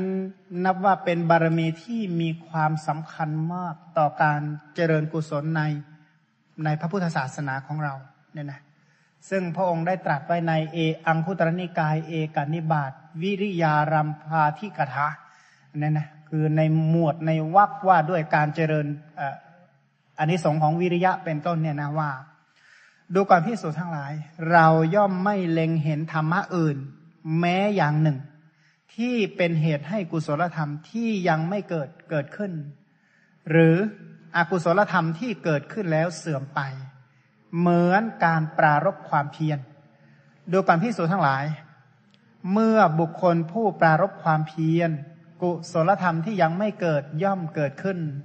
อกุศลธรรมที่เกิดขึ้นแล้วย่อมเสื่อมไปเนี่ยนะอันกุความเพียรนนี่นับว่ามีความสำคัญมาก ทานก็นับว่าเป็นกุศล ศีลก็เป็นกุศล เนคขมมะก็เป็นกุศล ปัญญาก็เป็นกุศล กุศลเหล่านั้นเนี่ยนะที่จะเจริญงอกงามไพบูรณ์ยิ่งขึ้นก็อาศัยความเพียรเนี่ยนะอาศัยความเพียรถ้าขาดความเพียรทานะบารมีก็ไม่มีใครทำสำเร็จ ศีลก็ไม่มีใครทำสำเร็จแน่ ถ้าขาดความเพียรสมถะก็เหมือนกันถ้าขาดความเพียรพยายามไม่สำเร็จ ปัญญาก็ยิ่งแล้วใหญ่เลย ถ้าขาดความเพียรขาดความพยายาม ที่จะปฏิบัติแล้วประสบความสำเร็จเนี่ยมีน้อยนะเพราะฉะนั้นความเพียรพยายามนั้นจึงมีอุปการะมากเนี่ยนะเพราะว่าเอทานศีลภาวนาเนี่ยนะที่จะมีผลมากมีอนิสงส์มากจริง ๆ ก็ต้องอาศัยความเพียร สิ่งเหล่านี้เนี่ยนะทานศีลภาวนาเนี่ยถ้าเข้าใจดีแล้วเนี่ยนะคนที่เพียรมากได้บุญมาก เพียรน้อยได้บุญน้อยเนี่ยนะเพียรนิดๆหน่อยๆมีอานิสงส์นิดๆหน่อยๆเหมือนกัน อยู่ที่ความเพียรอันนี้ชั้นต้นทำความเข้าใจให้ดีพอก่อนนะ เมื่อเข้าใจดีพอแล้ว สิ่งเหล่านี้จึงต้องอาศัยความเพียรแต่ถ้าไม่เข้าใจแล้วยิ่งเพียรนนะอยู่เฉยๆดีกว่า เพราะจะได้ไม่เสียเวลาจะได้ไม่ซ่องเสพมิจฉาทิฐิ จะได้ไม่ซ่องเสพข้อปฏิบัติที่ที่ผิดพลาดเนี่ยนะแต่ถ้าหากว่ามีความรู้ความเข้าใจในเรื่องทานศีลภาวนา ทั้งสมถภาวนาและวิปัสนาภาวนาดีแล้ว คนที่ขาดความเพียรขวาขาดความพยายาม เขาเหล่านั้นจะอยู่เป็นทุกข์เนี่ยนะคนที่รู้จักอนิสงส์แห่งทาน แล้วไม่ให้ทานเนี่ยนะถามว่าเขาจะมีความสุขไหมคนที่รู้จัก เรื่องศีลดี แต่ถ้าไม่ขาดโอกาสที่จะรักษาศีล กุศลศีลไม่เกิด ถามว่าเขาจะมีความสุขไหม คนที่เห็นอนิสงค์ของการเจริญสมถภาวนานับตั้งแต่อนุสติสิบหรือเมตตาภาวนาเป็นต้น เขารู้อนิสงค์ของกุศลธรรมเหล่านี้เป็นอย่างดีเลยว่า เมื่อเจริญแล้วให้ผลเป็นอย่างไร ถ้าเขาไม่ได้เจริญถามว่าเขามีความสุขไหม คนที่รู้อนิสงค์ของปัญญา ว่า เออ วิปัสนาปัญญาที่บุคคลเจริญแล้วเนี่ยนะสามารถยังอริยมรรคให้เกิด เขารู้อนิสงค์ของวิปัสนาปัญญาเป็นอย่างดี แล้วเขาปล่อยปละละเลย ไปใช้ชีวิตในกิจกรรมที่เป็นอกุศล ถามว่าเมื่อเขามีสติเกิดขึ้นเขาจะมีความสุขไหมเขาเหล่านั้นจะอยู่อย่างเป็นทุกข์ เพราะฉะนั้นทานศีลภาวนาเนี่ยนะ สำหรับคนที่มีความรอบรู้เป็นอย่างดี มีความเข้าใจในกุศลธรรมเหล่านี้เป็นอย่างดี ถ้าขาดความเพียรพยายามเขาจะอยู่เป็นทุกข์อย่างแน่นอน เชื่อเถอะ คนที่เจริญเจริญกุศลธรรมให้กุศลจิตเกิดได้อย่างต่อเนื่อง แล้วสักระยะหนึ่งจิตเขาไปเป็นไปกับโทสะเป็นไปกับโลภะบาปอากุศลมันกลุ่มรุมครอบงำจิตชีวิตของเขานี่แหมมันทุกข์เหลือเกินนะกันเถอะ มันทุกข์เกิดจากความเร่าร้อนของกิเลสและ ตัณหา เพราะว่าอย่าลืมว่าในโลกนี้มีอะไรมั่งที่ไม่มีโทษ อะไรมั่งไม่มีโทษรู้ไหมกุศลไม่มีโทษ ให้ผลเป็นความสุข กุศลไม่มีโทษ ให้ผลเป็นความสุข แต่ถ้ากุศลไม่เกิดอะไรเกิดขึ้น อกุศลเกิดแทน อกุศลมีโทษ ให้ผลเป็นความทุกข์กุศลเนี่ยนะตัวเขาเองจะไม่มีโทษ เขาให้ผลเป็นความสุข ถามว่าผลแห่งกุศลเนี่ย เป็นสุขใช่ไหม ถามว่าสุขเหล่านั้นเนี่ยนะ มีอย่างอื่นเจืออยู่ด้วยไหม ผลแห่งบุญเนี่ยนะ ถามว่าพวกเราเป็นผลของบุญใช่ไหมที่มาเป็นมนุษย์เนี่ย เป็นผลแห่งบุญ มีชาติติดตามไหมมีชรามรณะเบียดเบียนไหม ชราและพยาธิเบียดเบียนไหม เบียดเบียน มรณะ เดี๋ยวก็ห้ามหันตัดรอนนะนี่ขนาดผลแห่งบุญยังทุกขนาดนี้เลย เนี่ยนะ เพราะฉะนั้นในโลกนี้เนี่ยนะตัวกุศลเองเขาเกิดด้วยปัจจัย ถ้าไม่มีเหตุปัจจัยกุศลเหล่านั้นก็ไม่เกิด ผลแห่งกุศลก็ไม่มั่นคงไม่ถาวร เพราะฉะนั้นจึงยินดีเพลิดเพลินกับสิ่งเหล่านี้มากไม่ได้เนี่ยนะเพราะฉะนั้นไอ้ความเพลิดเพลินมีโทษสถานเดียว ถามว่าเมื่อความเพลิดเพลินเกิดอะไรเกิดไหมถ้าเพลิดเพลินเกิดอะไรเกิด เคยนึกไหมถ้าความเพลิดเพลินในอารมณ์เกิดขึ้น ผลแห่งความเพลิดเพลินนั้นคืออะไรเขาบอกว่าเมื่อความเพลิดเพลินเกิดทุกเกิดนะปุณณะพุทธพจน์เลยนะว่างั้นนะเมื่อความเพลิดเพลินเกิดอุปาทานขันเกิดนะ เพราะฉะนั้นคนที่จะบอกว่า เออ ถ้าเพลิดเพลินยินดีในอารมณ์เมื่อไหร่ก็คุณเพลิดเพลินในภพแล้วละ่ะ เพลิดเพลินในอารมณ์เมื่อไหร่ก็เท่ากับเพลิดเพลินในวัฏทุกข์แล้ว เพราะว่าจริงอยู่ ใจเรานี่เพลิดเพลินกับอารมณ์ข้างนอก แต่ว่าไอ้กิเลสที่เกิดร่วมกับใจเนี่ยเป็นอุปนิสัยแห่งปฏิสนธิในภพใหม่ เนี่ยนะ อารมณ์น่ายินดีนะอารมณ์นี่งามวิจิตในโลกนี่อารมณ์ในโลกวิจิตพระอรหันต์ท่านก็รู้ แต่ว่าท่านเห็นโทษที่ไอ้ตัณหาที่เกิดขึ้นเนี่ย มันมีผลขนาดไหน มันให้ผลเป็นอย่างไร เพราะฉะนั้นไอ้สุขโสมนัสอันนั้นเนี่ยมันเล็กน้อยเหลือเกิน ราะฉะนั้นกามทั้งหลายเนี่ยมีสุขน้อย มีความอร่อยน้อย แต่ว่าทุกมันมากเหลือเกิน ทุกเกินที่จะพารณาเนี่ยนะทุกเกินที่จะพารณาถามว่าอะไร เรามานั่งอยู่ในแวดวงอย่างนี้เราอาจจะมองไม่เห็นทุกแต่ไปอยู่อีกแหล่งหนึ่งไปอยู่อีกสถานที่หนึ่งเนี่ยนะ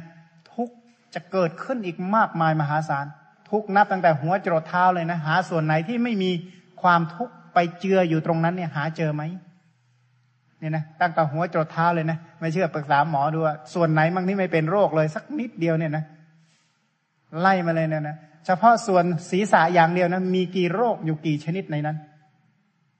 เนี่ยนะแขนเนี่ยนะเป็นโรคได้กี่ชนิด เท้านี่เป็นโรคได้กี่ชนิด ตับไตไส้ปอดเป็นต้นเนี่ย เป็นโรคได้กี่ชนิด ใครที่เพ่งสิ่งเหล่านี้บ่อย ๆ เนี่ยชื่อว่าเจริญอะไร สัญญาสิบนะอยู่ในข้ออะไรอาทีนวสัญญา สัญญาเหล่านี้ถ้าเจริญมาก ๆ แล้วยังลงสู่อมตะเป็นที่สุดนะถ้าเจริญนะ แต่ถ้าเจริญไม่ดีมิจฉาทิฏฐิอีกเหมือนกันนะเพราะอะไร ถ้าเจริญไม่ดีพื้นฐานไม่มีกรรมสกตาเนี่ยนะโอ้ยจะต้องไปแสวงรีบแสวงหาความสุขเลย เดี๋ยวมันจะพังซะก่อนมันจะเสียซะก่อนใช่ไหมรีบไปเที่ยวไปเพลินให้มันดีซะก่อนเดี๋ยวมันจะพังละนะถ้าอย่างนั้นเนี่ยเป็นมิจฉาทิฏฐิแล้วนะเป็นอุเฉททิฏฐิ แต่ถ้าหากว่าคนที่มีพื้นฐานกรรมมัสกตาดี เห็นโทษตั้งแต่หัวจรดเท้าได้เนี่ยนะ แต่ว่าเน้นภายในก่อนนะ พิจารณาภายในให้มาก แล้วก็พิจารณา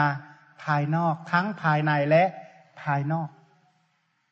แล้วก็จะเห็นความเกิดและความเสื่อมว่าสิ่งเหล่านี้เกิดจากปัจจัยทั้งนั้นเอง ถ้าหมดปัจจัยสิ่งเหล่านี้ก็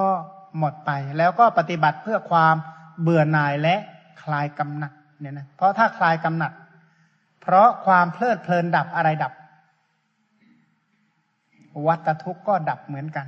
แต่อย่าลืมว่าสิ่งเหล่านี้นะถ้าไม่มีความเพียรพยายามมันเอามาเพ่งมันเอามาตรึกจริง ๆ นะ อย่างอื่นเกิดแทนหมดแหละ ถ้าไม่ขยันนะไม่มีอนิสงส์เพราะฉะนั้นวิริยะบารมีจึงต่อจากสมถะและ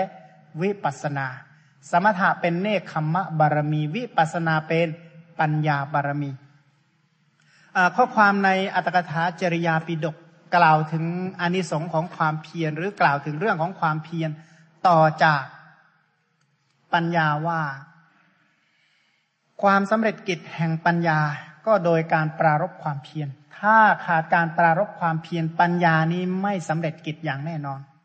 เนี่ยนะโอ้ยธรรมะเนี่ยเรียนเข้าใจหมดเลย กลับไปถึงที่พักหลับอย่างเดียวเนี่ยนะอ๋อถ้าอย่างนี้แย่ละเสียดายนะปัญญานี้ ไม่งอกเงยเขาว่างั้น แล้วก็กล่าวถึงสัตตะสุญญตาธรรมนิชานขันติก็คือปัญญาที่สามารถไตรตรองสภาวะอันเหมาะสม คือความศูนย์ของสัตว์คำว่าศูนย์ของสัตว์เนี่ยนะถามว่าสัตว์เนี่ยมีจริงๆไหมถามว่าสัตว์มีจริงไหมอ่านะ สัตว์มีจริงไหม มีจริงโดยบัญญัติ แต่ไม่มีจริงโดยประมัดอ่านะ เราถามหาบุคคลโดยประมัตได้ไหม ไม่ได้ เพราะฉะนั้นเนี่ยนะสัตว์ไม่มีอยู่จริง แต่ขันห้ามีอยู่จริง แต่ขันห้าที่มีอยู่จริงนี้แหละเป็นที่บัญญัติว่าสัตว์เนี่ยนะ เพราะฉะนั้นถามหาสัตว์จริง ๆ ไม่มีมีแต่ขันห้าแต่อาศัยขันห้าเหล่านั้นแหละเลยบัญญัติว่าสัตว์เนี่ยนะ อาศัยขันห้าเลยบัญญัติว่าสัตว์ เพราะฉะนั้นไอ้ปัญญาที่ไปเห็นถึงความว่างเปล่าเป็นต้นเนี่ยว่าสัตว์ไม่มีอยู่จริง ทีนี้ก็กล่าวถึงความอัศจรรย์ของการปรารบเพื่อประโยชน์แก่สัตว์ เออ สัตว์จริง ๆ แล้วไม่มีอยู่จริง เมื่อมีปัญญามองเห็นถึงความไม่ไม่ไม่มีอยู่จริงของสัตว์เนี่ยนะปัญญาก็ปรารบเพื่อสงเคราะห์สัตว์ได้ ใช่ไหมฟังตรงนี้นะถ้าหากว่าคนที่ขาดความเข้าใจในเรื่องสมมุติบัญญัติและประมัตบัญญัติเนี่ยนะโอ้มันฟังยากน่าดูเลย ของอามาเนี่ยงงเรื่องนี้มันนานแล้วสัตว์ไม่มีอยู่จริง แต่ขันห้ามีอยู่จริง ขันห้าที่มีอยู่จริงเลยบัญญัติว่ามีสัตว์เนี่ยนะเพราะฉะนั้นไอ้ปัญญาที่เห็นความไม่จริงไม่ไม่ไม่มีอยู่จริงสิ่งเหล่านี้เสร็จ ก็เจริญเพียรพยายามเพื่อสงเคราะห์สัตว์นี่มันเป็นยังไง เห็นถึงความไม่มีสัตว์ไม่มีบุคคลอยู่จริง แต่สิ่งเหล่านี้อาศัยสิ่งเหล่านี้บัญญัติว่ามีสัตว์ สัตว์ที่ยึดที่คล้องในสิ่งเหล่านี้เขาหน้าสงสาร เขาหน้าเห็นใจ เมื่อหน้าเห็นใจทำยังไงที่เขาจะไม่ยึดถือในสิ่งเหล่านี้ได้ เพราะผู้ที่ไม่มีความยึดถือไม่มีอุปาทานในสิ่งเหล่านี้ เขาเหล่านั้นก็จะพ้นจากวัฏทุกข์ได้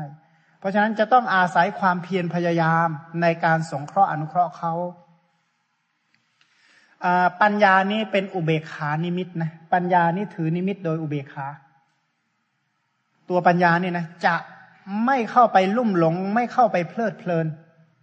เนี่ยนะจะมองเห็นอารมณ์โดยเป็นอุเบกขา ไม่น่าเพลิดเพลินสักอย่าง ถ้าปัญญาเห็นนะ วิริยะนี้เป็นปัจหานิมิตเพียรพยายามเนี่ยนะตัววิริยะเนี่ยต้องเพียรพยายาม ประคับประคองจิต ประคับประคองปัญญาให้เพ่งไออารมณ์นั้น โดยอุเบกขานิมิตต่อต่อไปเนี่ยนะแล้วก็ปัญญานั้นเป็นเรื่องของความใคร่ครวญก่อนแล้วจึงทำบุคคลใคร่ครวญก่อน ด้วยอนุภาพของปัญญา จึงทำกรรมด้วยกายกรรมวจีกรรมและมโนกรรม ทบทวนอีกครั้งหนึ่งนะ ถ้าเรารับรู้อารมณ์หนึ่งอารมณ์ทางตา ลืมตามองเห็นภาพเนี่ยเราสามารถทำกรรมได้กี่กรรม ตามองเห็นเนี่ยทำเป็นกายกรรมได้ไหม ยกมือเรียกกวักมือเรียกได้ไหม เมื่อลืมตามองเห็นทำกายกรรมได้ไหม ได้ เห็นแล้วพูดด้วยได้ไหม ได้ เห็นแล้วนึกคิดได้ไหม ได้ เป็นกรรมสามเลยเพราะลืมตามองเห็นทำกรรมสามเลยหูได้ยินเสียงก็สามารถทำกรรมสาม จมูกดมกลิ่นก็ทำกรรมสามลิ้นรับรู้รสก็ทำกรรมสามใจกายรับกระทบโพธพะก็ทำกรรมทั้งสามนึกคิดเรื่องทั่วไปเนี่ยนะคิดถึงอะไรก็ช่างเถอะ ก็ทำกรรมได้ทั้งสามกรรม เพราะฉะนั้นกรรมใดที่บุคคลจะทำควรใคร่ควรเสียก่อนใช่ไหมตามองเห็นเนี่ยเราทำกรรม ทั้งกายกรรม กายกรรมก็แบ่งออกเป็นส่วนสองเป็นกุศลและอกุศล วจีกรรมก็เป็นส่วนสองทั้งที่เป็นกุศลและอกุศล มโนกรรมก็เป็นส่วนสองทั้งที่เป็นกุศลและอกุศล เพราะถ้าเราไม่ใคร่ครวญในอารมณ์จริง ๆ ไม่ใคร่ครวญถึงเจตนาภายในจริง ๆ โอ้ยทำบาปทำกรรมให้ตัวเองอีกบานไทยเลยนะ เสร็จแล้วก็ร้องว่าทุกเนอทุกเนอโลกนี้มันทุกข์เหลือเกินนะนะนะเพราะเราไม่ฉลาดในการทำกรรมเองเนี่ยนะเพราะฉะนั้นการใคร่ครวญแล้วทำกรรม ทีนี้เมื่อใคร่ครวญแล้วเนี่ยนะคนที่ใคร่ครวญรอบรู้เพียรพยายาม จึงจะมีผลมากมีในสงมาก ถ้าขาดความเพียรความพยายาม เขาไม่สามารถที่จะพอกพูนรักษากุศลธรรมเหล่านั้นได้ อย่าลืมนะว่าพระพุทธเจ้านี่เป็นบุรุษที่มีความเพียรพยายาม เยี่ยงราชสีเขาว่างั้นเน่ยเป็นบุรุษที่เยี่ยงราชสีคิดดูนะว่า แม้แต่สมัยที่ท่านสมาทานบารมีใช่ไหม สมาทานวิริยะบารมีอะจำได้นะ ของอามาจำคำกล่าวไม่ได้ทั้งหมด แต่ว่าจำหน้าได้ เปิดหน้าอ่านก็ได้ จะไปยากอะไร ใช่ไหมอตอนที่ท่านเป็นสุเมธบัณฑิตเนี่ยท่านท่านสมาทานวิริยะบารมีไว้ยังไงนะในหน้าสามสิบเจ็ดกล่าวว่า ความจริงพุทธธรรมเหล่านี้ พุทธธรรมก็คือธรรมที่ทำให้เป็นพระพุทธเจ้าเหล่านี้จักไม่มีอยู่เพียงนี้เลย เราจักเลือกเฟ้นธรรมะแม้เหล่าอื่นที่เป็นเครื่องบ่มโพธิญาณโพธิญาณก็คือเป็นชื่อของอรหัตตมรรคญาณนะครั้งนั้นเมื่อเราเลือกเฟ้นอยู่ก็ได้เห็นวิริยะบารมีข้อที่ห้าที่ท่านผู้สแสวงหาคุณใหญ่เก่าก่อน ทั้งหลายถือปฏิบัติเป็นประจำ ท่านจงยึดวิริยะบารมีข้อที่ห้ากระทำให้มั่นก่อน จงถึงความเป็นวิริยะบารมี หากท่านปรารถนาบรรลุโพธิญาณ ของเราก็เหมือนกันเนี่ยนะถามว่าเราปรารถนาโพธิญาณไหมถามว่าปรารถนาไหมอันนะขอให้การปฏิบัตินั้นๆของเราทั้งหลาย จงเป็นไปเพื่อทำที่สุดแห่งกองทุกทั้งสิ้นนี้เถิดเอาเมื่อกี้ปรารถนาแบบนี้ใช่ไหมปรารถนาแบบนี้แหละเขาเรียกว่าปรารถนาโพธิญาณมันไม่ใช่ว่าปรารถนาอย่างเดียวพ้นทุกได้ไหมโอ้ถ้าปรารถนาอย่างเดียวพ้นทุกได้เนี่ยก็โอ้ยมาไม่มาเทศแล้วนั่งปรารถนาอยู่กุฏินั่นแหละสบายเลย แต่ว่าความปรารถนาอย่างเดียวไม่สามารถทำให้พ้นทุกได้ บารมีนั่นแหละ เป็นคุณธรรมช่วยทำให้ความปรารถนาเหล่านั้น พ้นทุกได้นั้นถ้าเราปรารถนาเพื่อความพ้นทุกธรรมะที่ทำให้พ้นทุกได้คืออริยมรรคเพราะฉะนั้นถ้าเราปรารถนาเพื่อความพ้นทุกเท่ากับปรารถนาโพธิญาณแล้ว แต่โพธิญาณมีกี่อย่าง โพธิญาณมีกี่อย่างนะ สาวกกับโพธิญาณหนึ่ง ปัจเจกโพธิญาณหนึ่งสัมมาสัมโพธิญาณอย่างหนึ่ง เพราะฉะนั้นของเราก็นับว่าคนปรารถนาโพธิญาณเหมือนกันนะปรารถนาอรหัตตมรรคญาณอะ คือใครไม่ปรารถนามั่งไม่ปรารถนาก็เชิญชมดอกไม้ต่อไป เพราะฉะนั้นพระบอกว่าท่านจงยึดวิริยะบารมีนี้ไว้ให้มั่นนะ ถ้าท่านปรารถนาบรรลุโพธิญาณราชสีพยามมฤคราชว่างั้นเถอะบรรดาหมู่เนื้อทั้งหมดนี่ราชสีเป็นพญาเนื้อ เป็นราชาแห่งหมูสัตว์มีความเพียรไม่ย่อหย่อน มีใจประคับประคองตลอดเวลา เออ เป็นสัตว์ที่ประหลาดว่างั้นเถอะไม่มีความง่วง ไม่มีความซึมในอิริยาบถททั้งสี่เลยนะ หลับก็หลับสนิทไปเลย ตื่นก็ตื่นอย่างคนอาจหันตื่นอย่างคนมั่นคงอะนะถ้าถ้าพูดอย่างนี้หันไปทางผู้การเนี่ยถึงทหารเนี่ยทหารมีเปล่าไม่รู้นะเสื่องซึมไงอย่างเงี้ยนะเขาให้เป็นทหารหรือเปล่านะเดินเสื่องซึมแบกปืนไง่อยๆอย่างเงี้ยนะ สงสัยไม่ค่อยมีมั้งนะหายากมั้งในกองทัพอ๋อไล่ออกหมดเลยเนาะต้องถามดาขนองหน่อยนะลูกน้องมีป่ะแบบเนี้ยนะซึมไงอย่างเงี้ยโอ้เป็นทหารไม่ได้นะครูฝึกไปนวดให้ปึงขึ้นมาเลยเนาะเพราะฉะนั้นจะต้องมีใจประคับประคองแบบนั้นแหละมั่นคงว่างั้นเนอะปืนก็จับท่าเดียวอยู่ทั้งวันนะเขาว่างั้น เพราะฉะนั้นท่านจะต้องประคองความเพียรให้มั่นในภพทั้งปวง เกิดในภพไหนจะต้องบากบั่นมั่นคงแบบนั้น แล้วจักถึงความเป็นวิริยะบารมี แล้วจักบรรลุโพธิญาณฉันนั้น เพราะฉะนั้นเราจะต้องมีความเพียรมีความพยายามมีความบากบั่นมั่นคงนะ ที่ประคองทาน ประคองศีล ประคองเนคขมมะ ประคองปัญญาเอาไว้ ถ้าหากว่าขาดความเพียรพยายามนี่นะโอ้ยทานเนี่ยรั่วหมด เชื่อไหมทานรั่วเป็นยังไงเคยได้ยินว่าทานรั่ว เคยทำบุญแล้วเสียใจในภายหลังไหมนั่นแหละเขาเรียกว่าทานที่ทำไม่รั่วหมดเลย ไม่ได้ประคองจิตเอาไว้ ไม่ได้รักษาจิตเอาไว้เลย ตามรักษาอัปราปริยะเจตนาไม่ได้ ทานนั้นรั่วไปแล้วทานนั้นนั้นให้ผลที่ใดจะเป็นคนตนีนะที่นั้นศีลรั่วเป็นไงศีลขาดเป็นต้นนั่นเอง เพราะฉะนั้นถ้าหากว่าขาดความประคับประคองนี่หกหมดเลยก็ได้กระชึกกระชอกหกหมดเกลี้ยงเลยนะทานศีลภาวนานี่ร่วงเกลียวกราวหมดเลย เพราะฉะนั้นการประคับประคองนี่มีความสำคัญไม่ได้เผลอไม่ได้อะห้ามหลับเพราะว่างั้นเผลอเมื่อไหร่นะบุญหลบหนีหายไปหมดเลยนะกุศลจิตเนี่ยนะเป็นสิ่งยังไงก็ไม่รู้นะมันเป็นยังไงก็ไม่รู้ รักษาก็ยากยากทำให้เกิดก็ยาก รักษายากใหญ่เลยนะแต่เออมีคุณเนี่ยนะทั้งทานเนี่ยทานนี่ถามว่าใครให้ง่ายๆมั่งถ้าใครใส่บาตรได้ทุกวันแล้วบอกว่าง่ายจะอาจจะเชื่ออยู่นะ แต่โอ้โหร้อยวันพันปีใส่บาตรทีงบอกโอ้ทำไม่ยากเลยเขาว่างั้นแต่ถ้าอย่างนี้ไม่ก็เชื่อแล้วศีลก็เหมือนกันเนี่ยนะถ้าประคับประคองโอ้โหจะตุปริสุทธิศีลได้อย่างเพียบพร้อมบริบูรณ์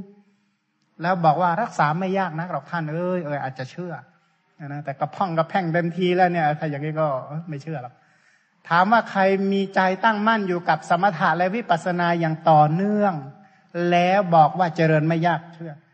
แต่ถ้าบอกว่าโอ้ยสมถะคืออะไรท่านอย่างนี้แล้วบอกว่ารักษาไม่ยากอันนี้เต็มทีแล้วนะ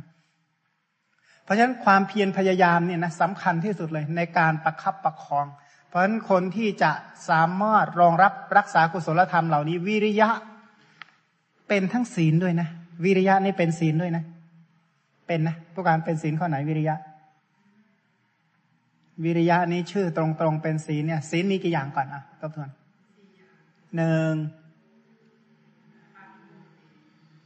อาศีลมีสี่อย่างนะ เจตนาศีล เจตสิกศีล สังวรศีล อวีติกมศีล เอาแล้ววิริยะเป็นศีลอะไรอะ เป็นสังวรศีล สังวรมีห้าอย่างหนึ่งปาติโมขสังวรสองสติสังวรสามญาณสังวรสี่วิริยะสังวรห้าขันติสังวร อ้าว เมื่อกี้บอกแล้วใช่ไหม เป็นสังวรอะไร ศีล เป็นวิริยะสังวร เป็นวิริยะสังวร ถามว่าวิริยะเนี่ย ถ้าเป็นศีลเนี่ยนะถ้าคนขยันเนี่ยขยันทํำยังไง วิริยะสังวรเนี่ยแบ่งออกเป็นสองลักษณะด้วยกัน เพียรอย่างที่หนึ่งก็คือ เพียรกำจัดอกุศลออกไปนะเพียรกำจัดกามวิตก เพียรกำจัดพยาปาทาวิตก เพียรกำจัดวิหิงสาวิตก เพียรกำจัดจิตที่เป็นบาปเป็นอกุศล ถ้าหากว่าขาดความเพียรนะกำจัดความคิดที่เป็นบาปไม่ได้ ต้องขยันจริงๆนะเช่น ยกตัวอย่างเนี่ยเรื่องบางเรื่องไม่ควรคิดเนี่ยนะเราก็ยังจะคิดอยู่นั่นแหละ ถ้าไม่เพียรพยายามจริงนะตัดใจตัดใจที่จะไม่คิดเรื่องนั้นไม่ได้หรอกเพราะฉะนั้นคนอย่างนี้เรียกว่าคนอาชาในเหมือนกันสามารถตัดความคิดได้ เหมือนราชสีเลยนะตัดความคิดที่เป็นบาปออกไป อันนี้เขาเรียกว่าใช้ความเพียร กุศลจิตก็ไม่ใช่เกิดง่ายๆนะกุศลวิตกเนี่ยนะไม่ใช่เกิดง่าย ๆ เพราะฉะนั้นจะต้องเพียรทำให้มีขึ้นนะนะเพียรให้ความคิดที่เป็นกุศลเนี่ยเกิดขึ้น อันนี้ก็เป็นวิริยะสังวรเพียรละบาปแล้วก็เจริญบุญจึงจะเรียกว่าคนขยัน อันนี้เพียรอย่างหนึ่งนะอะไรอีกเพียรอีกอย่างหนึ่ง ก็คือเพียรที่จะรักอ่าว่าไปแล้ว เพียรสร้างกุศลว่าไปแล้ว เพียรละบาปว่าแล้วเพียรเจริญกุศลว่าแล้ว แต่เพียรอย่างหนึ่งนะก็คือประกอบอาชีพ ทุกๆเพศเลยนะ เป็นสมณะเพศเนี่ย ถ้าขาดความเพียรพยายามไม่สามารถรักษาศีลได้หรอก อาชีพจะไม่บริสุทธิ์คารวาสก็เหมือนกัน เพราะฉะนั้นพระองค์ตรัสว่าไอ้คารวาสก็ตาม เป็นพระก็ตาม เป็นใครก็ตามเถอะจะใช้ชีวิตแบบคนบริสุทธิ์ทำได้ยากนะไม่ว่าจะเป็นพระเป็นคารวาสก็ตาม คารวาสที่จะประกอบให้อยู่ในอาชีพที่บริสุทธิ์ก็อยู่ยาก เป็นสมณะที่ให้อยู่ในเพศที่เรียกว่าอาชีพบริสุทธิ์ก็นับมาอยู่ยาก เพราะฉะนั้นก็ยากทั้งสองฝ่าย แต่สิ่งที่ยากเหล่านี้มีผลไหมนะของยากๆเป็นของดีนะเพราะนั้นสิ่งที่ยากเหล่านี้เนี่ยนะถ้าให้ผลเป็นอะไร โอ้ให้ผลเนี่ยนะพระพุทธเจ้าพ้นจากวัฏทุกข์ได้เพราะความเพียร อาศัยความเพียรเหล่านั้น พระองค์เนี่ยพ้นแล้วจากวัฏทุกข์เนี่ยนะอาศัยความเพียรความกล้าความบากบั่นเหล่านั้นทำให้พระองค์บรรลุสัมโพธิญาณอันยอดเยี่ยมเรียกว่าอนุตตรสัมมาสัมโพธิญาณเนี่ยนะอนุตตรสัมมาสัมโพธิญาณการบรรลุอริยสัจที่สูงสุดยอดเยี่ยม แล้วก็ไม่ใช่บรรลุแบบคนธรรมดาทั่วไปใช่ไหมบรรลุแล้วก็ทำให้สัตว์ทั้งหลายบรรลุด้วย จะบอกว่าให้เราบรรลุด้วยนี่เอเราก็ยังไม่ได้บรรลุอะไรเลยนะแต่ว่าทำให้สัตว์บรรลุมันนักต่อนักแล้วล่ะ ดูที่ว่าพระพุทธเจ้าจะช่วยเราสำเร็จหรือเปล่านะแล้วบ่าวคุณอุ้มว่าไง พระพุทธเจ้าจะช่วยเราสำเร็จหรือเปล่าเนาะ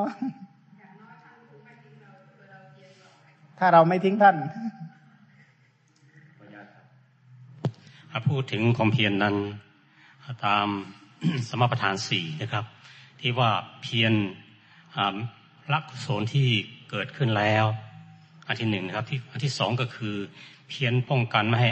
อกุศลใหม่เกิดขึ้น ทีนี้ข้อที่สามก็หมายถึงอาการเจริญกุศล ที่จะเกิดให้กุศลเกิดขึ้น อันที่สี่ก็รักษากุศลที่เกิดขึ้นแล้วให้เจริญขึ้น ที่นี้ที่พระอาจารย์ว่า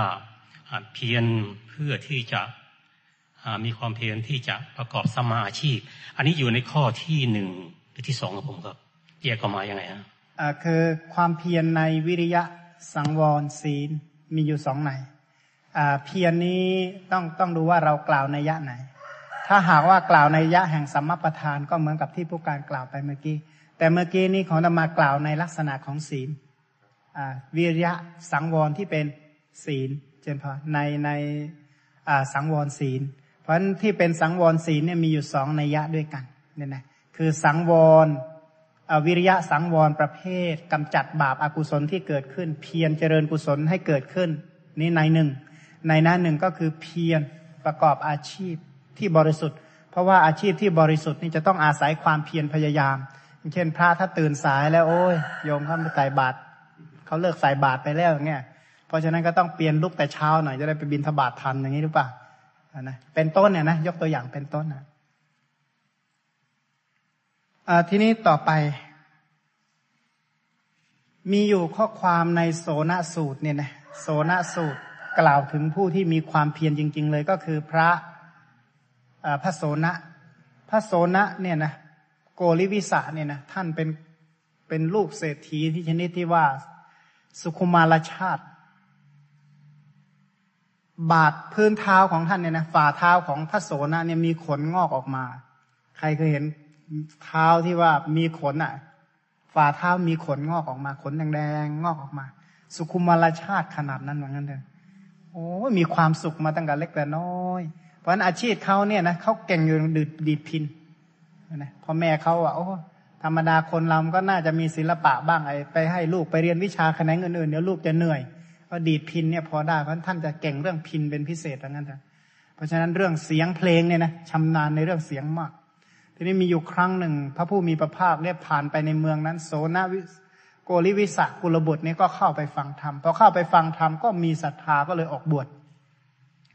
หลังจากที่ท่านออกบวชเนี่ยนะเห็นอานิสงส์ของการบวช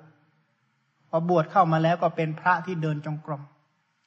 เดินจงกรมชนิดที่ว่าไม่เหมือนชาวบ้านชาวเมืองเขาอะนะเดินจนเลือดอาบเหมือนกันเพราะฝ่าเท้าของท่านไม่ได้ไม่ได้หนาเหมือนพวกเราใช่ไหมแต่ท่านก็เดินจนเลือดอาบ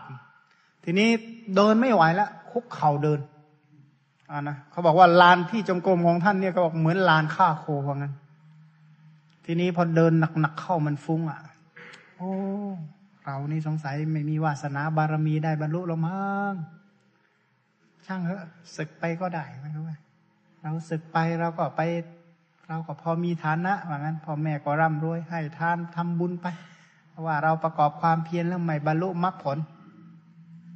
พระพุทธเจ้านี่ได้ยินเสียงคิดแล้วองค์รู้แล้วว่าคิดอะไร หายแวบไปเลย ไปปรากฏอยู่เฉพาะหน้าอ้าวโสนะนะพระโสนะก็กราบบังคม พระองค์ก็ถามโสนะ เธอชำนาญในเสียงพินไม่ใช่หรือ ใช่พระเจ้าค่ะว่างั้นอ้าว ถ้าหากว่าเสียงพินเนี่ยนะถ้ามันหย่อนเกินไปเสียงเป็นยังไง ไม่เพราะพระเจ้าค่ะ แล้วก็ถ้าหากว่าเสียงพินเนี่ยมันตึงเกินไปเนี่ยเป็นยังไง มันขาดพระเจ้าค่ะว่างั้นเออถ้าพอดีพอดีล่ะ มันก็เสียงไพเราะพระเจ้าค่ะชั้นนั้นแหละโสนะว่างั้นเถอะฉะนั้นเหมือนกันโสนะว่า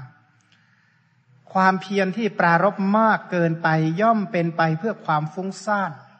นะถ้าหากว่าเพียรนนี่ก็หาความพอดีให้พบเหมือนกันนะไม่ใช่โอ้โหมาฟังวันนี้แล้วกลับไปเดินจงกรมเลือดอาบเลยนะเสร็จแล้วโอ้ยท่านโยมไปทำมาแล้ว มันไม่ได้พ้นไม่ได้นะเรียนฟังไม่จบไม่ได้เกิดไปนั่งคืนนี้ไม่หลับไม่นอนแล้วฟุ้งซ่านเช้ามางานก็ไม่ได้ทำอะไรก็ไม่ได้สักอย่างอันนี้ แสดงว่าผิดสูตรแน่ๆฟังไม่จบกระบวนความเหมือนกันเพราะฉะนั้นถ้าหากว่าเพียรเกินไปขาดความพอดีมีความฟุ้งซ่าน ความเพียรที่หย่อนเกินไปเป็นไปเพื่อความเกียจคร้านเพราะฉะนั้นแม้แต่เรื่องความเพียรเนี่ยจะต้องมีปัญญาเข้าไปกำกับความเพียรด้วยครั้งนะความเพียรนี่จะต้องอาศัยปัญญาจึงจะมีผล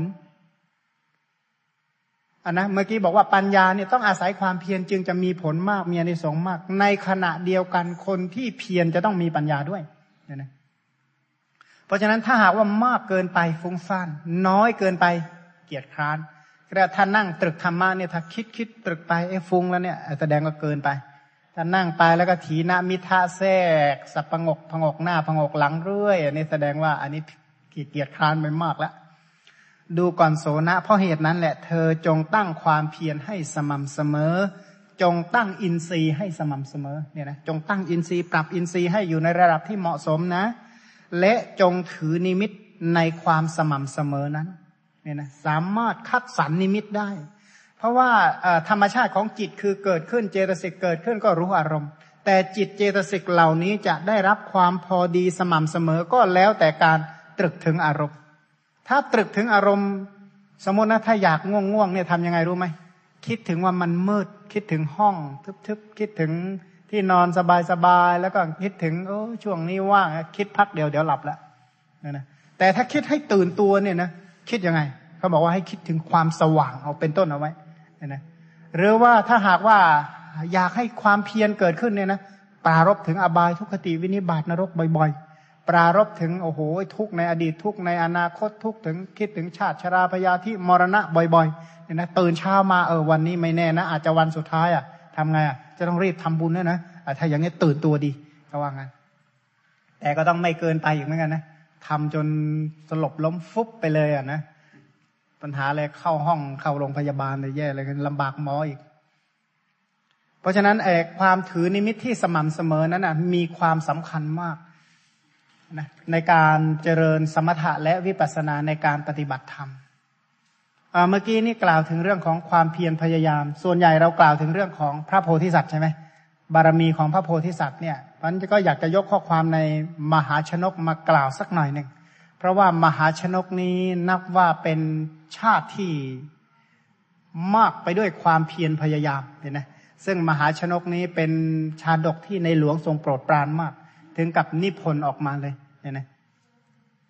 เพราะฉะนั้นจะเล่าถึงข้อความตอนที่ท่านเพียรจริง ๆ ความเพียรของพยายามของท่านที่เด่นที่สุดคือการว่ายน้ำข้ามทะเล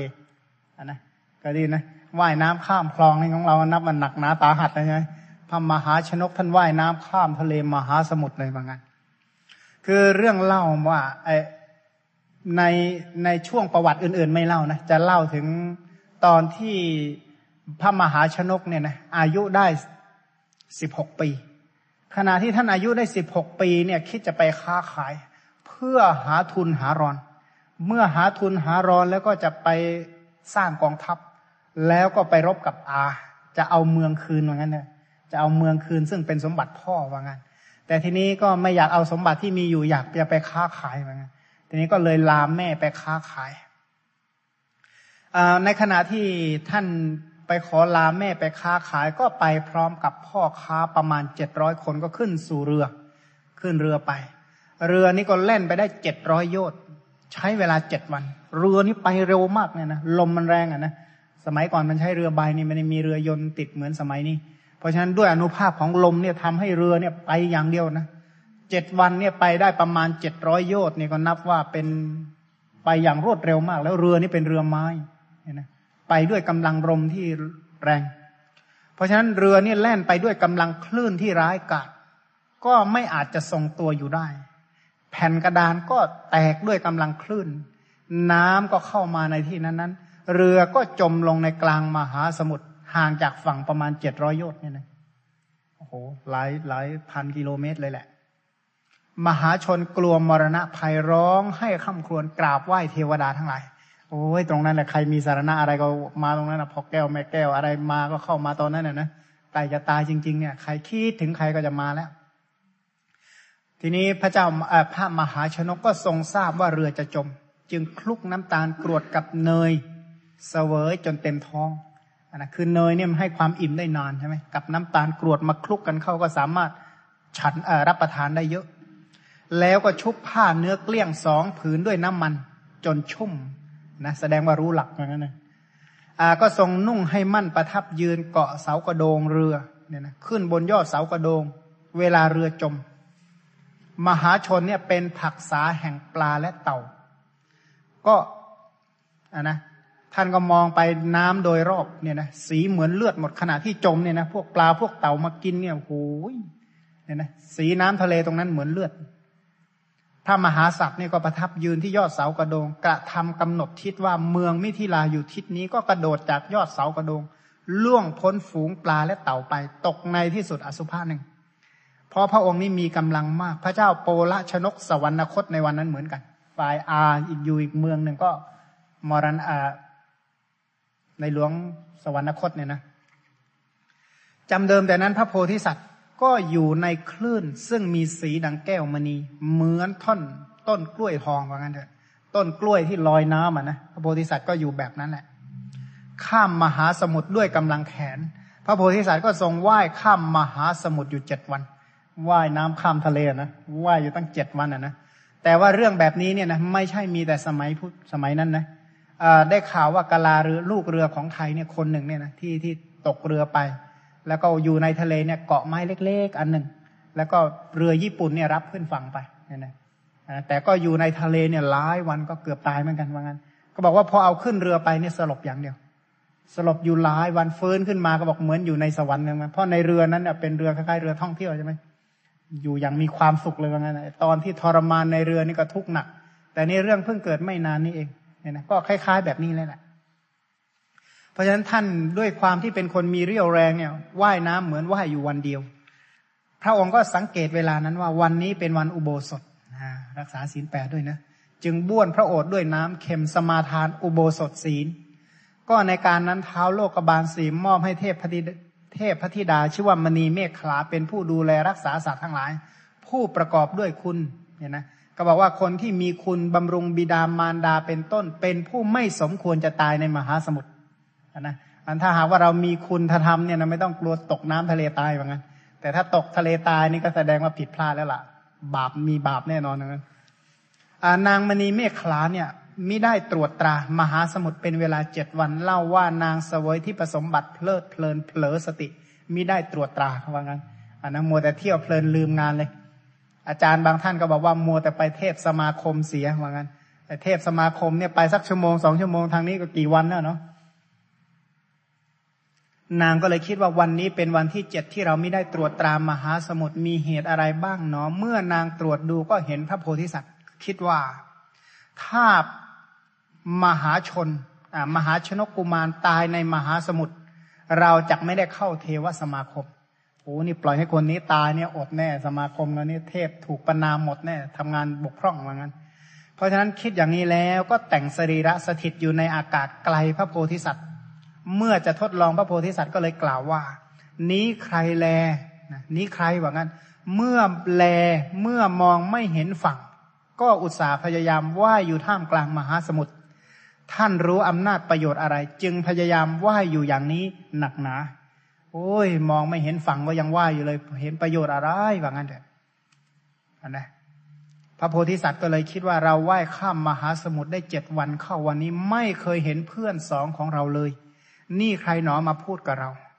เนี่ยนะไม่ใช่หูลายไปเออหูหูเออตาลายหรือเปล่านะฟังเสียงแว่วแววมาเขาบอกว่าถ้าอยู่ในเรือนานๆเข้าเนี่ยนะบางทีมันจะมองเห็นเหมือนฝั่งเขาว่างั้น นักเรือเดินเรือสมุทรเนี่ยนะที่ไปคนกลุ่มที่ไปค้นพบทวีปอเมริกาเนี่ยนะก็บอกว่าขณะที่กำลังเดินเรือไปเนี่ยบางทีด้วยไม่ทราบว่าด้วยอำนาจแสงอะไรเนี่ย เหมือนกับมองเห็นฝั่งเลย มองเห็นบกมองเห็นต้นไม้เนี่ยนะก็บอกว่าเป็นลักษณะนั้น อันนี้ก็บางทีเอ๊หูอือตาลายไปหรือเปล่า เอ๊ใครมาพูดกับเรา เมื่อแลไปในอากาศก็ทอดพระเนตรเห็นพนางมณีเมฆขลาจึงตรัสเป็นคาถาที่สองว่าดูก่อนเทวดา เราไตรตรองเห็นปฏิปทา ข้อวัดแห่งโลก และอนิสงส์แห่งความเพียร เพราะฉะนั้นถึงจะมองไม่เห็นฝั่ง เราก็ต้องพยายามว่ายอยู่ท่ามกลางมหาสมุทรที่ต้องทำอยู่อย่างนี้ เพราะเป็นปฏิปทาเป็นวัดของโลกว่างั้นเถอะ แล้วก็ความเพียรนี่มีอนิสงส์มากมายมหาศาลนางมณีเมฆขลาก็เลยปรารถนาจะฟังธรรมกถาของพระโพธิสัตว์ จึงกล่าวคาถาอีกว่า ฟังมหาสมุทรเนี่ยลึกจนประมาณไม่ได้ ย่อมไม่ปรากฏแก่ท่านอะนะไอ้ข้างล่างก็ลึก ไอ้ข้างมองไปในทิศไหนก็ห่างเหลือเกิน ความพยายามของความพยายามเหมือนลูกผู้ชายของท่าน ก็จะเปล่าประโยชน์ ท่านไม่ถึงฝั่งก็จะตาย เพราะฉะนั้นโอ้ยมองไม่เห็นเนี่ยนะตายอย่างเดียวว่างั้น ครั้งนั้นพระโพธิสัตว์ก็ตรัสกับนางมณีเมฆขลาว่าท่านพูดอะไรอย่างนั้น เราทำความพยายาม แม้ตายก็จะพ้นจากคำครหา พ้นจากคำติเตียนว่างั้นแล้วก็กล่าวว่าบุคคลเมื่อทำความเพียร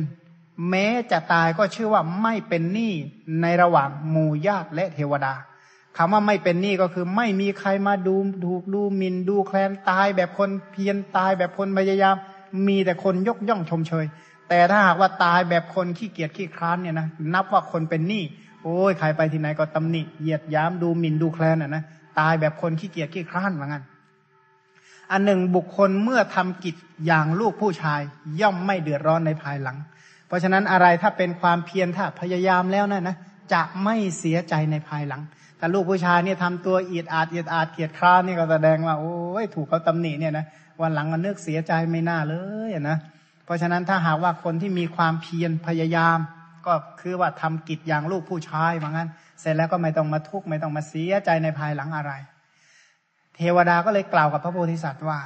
การงานอันใดยังไม่ถึงที่สุดด้วยความพยายาม การงานอันนั้นก็ได้ผลมีมีความลำบากเกิดขึ้น การกระทำความพยายามในฐานะอันไม่สมควรใดจนความตายปรากฏขึ้น ความพยายามและฐานะอันนั้นไม่สมควรจะมีประโยชน์อ้าวทำแล้วมันไม่สมประสงค์อาจจะไปทำไปทำไมอย่างไงใช่ไหม เพราะฉะนั้นการงานแบบลูกผู้ชายที่ว่าเนี่ยถ้าทำแล้วไม่สำเร็จประโยชน์มันก็ไม่มีประโยชน์ไม่มีผลไม่มีอนิสงส์อะนะพระโพธิสัตว์ก็เลยตอบว่า ดูก่อนเทวดาผู้ใดรู้แจ้งว่าการงานที่ทำจะไม่ลุล่วงไปได้จริง ๆ ชื่อว่าไม่รักษาชีวิตของตน ถ้าผู้นั้นละความเพียรในฐานะ เช่นนั้นเสียก็จะพึงรู้ผลแห่งความเกียจคร้าน หรือว่าจะรู้ผลแห่งการงาน ดูก่อนเทวดาบคนบางคนในโลกนี้เห็นผลแห่งความประสงค์ของตน จึงประกอบการงานทั้งหลาย การงานเหล่านั้นจะสำเร็จหรือไม่ก็ตามดูก่อนเทวดา ท่านก็เห็นผลแห่งกรรมอันประจักษ์แก่ตนแล้วไม่ใช่หรือ คนอื่นๆเนี่ยจมในมหาสมุทรหมด เราคนเดียวยังว่ายข้ามอยู่ และได้เห็นท่านมาสถิตอยู่ใกล้ ๆเรา เรานั้นจักพยายามตามสติกำลังจักทำความเพียรที่บุรุษควรทำ ไปให้ถึงฝั่งแห่งมหาสมุทรเห็นไหมคนไม่เพียรตายไปหมดแล้วอะนะมาด้วยการเจ็ดร้อยเนี่ยนะหกร้อยเก้าสิบเก้าตายหมดแล้วอะนี่ถ้าถ้าไม่เพียรนนะตายหมดไปแล้วปะนี่แต่ที่อยู่ได้นี่ก็เพราะความเพียรเนี่ยเห็นไหมอันนี้สงเนี่ยนะถ้าไม่เพียรไม่ได้เห็นท่านหรอกธรรมดาเทวดากว่าจะได้เห็นทิ้งยากอันนี้อาศัยความเพียรนั่นเลยได้เห็นเทวดาเลยอย่างนั้นอันนะเทวดาได้ฟังวาจาอันมั่นคงของพระโพธิสัตว์ก็เลยสรรเสริญพระโพธิสัตว์ว่า ท่านใดถึงพร้อมด้วยความพยายามโดยธรรม ไม่จมในห้วงมหันนบซึ่งประมาณไม่ได้เห็นปานนี้กิจคือความเพียรของบุรุษ ท่านนั้นจงไปในสถานที่ใจของท่านยินดีนั้นเถิด ก็เลยอุ้มไปส่งเมืองมิถิลาว่างั้นคือเสร็จแล้วหลังจากนั้นเนี่ยนะข้อความว่าท่านก็ได้ครองราชเป็นพระราชาจริง ๆ พอท่านได้เป็นพระราชาเนี่ยนะถ้อยคำที่ท่านพูดบ่อย ๆ เลยเนี่ย เมื่อเสวยราชแล้วเนี่ยนะเมื่อครองราชสมบัติก็จะกล่าวว่า บอกว่าเธอเท้าเธออนุสรอนุสรเนี่ยแปลว่าตามระลึก ถึงความพยายามที่พระองค์ได้ทรงทำในมหาสมุทรถึงความพยายามเช่นนั้น แล้วก็เลยมนสิการว่าขึ้นชื่อว่าความเพียร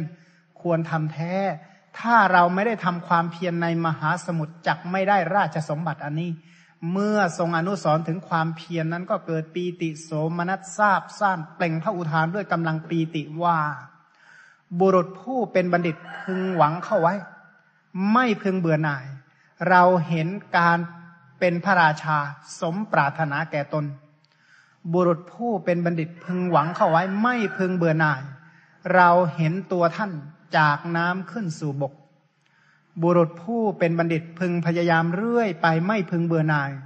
เราเห็นการเป็นพระราชาสมปรารถนาแก่ตน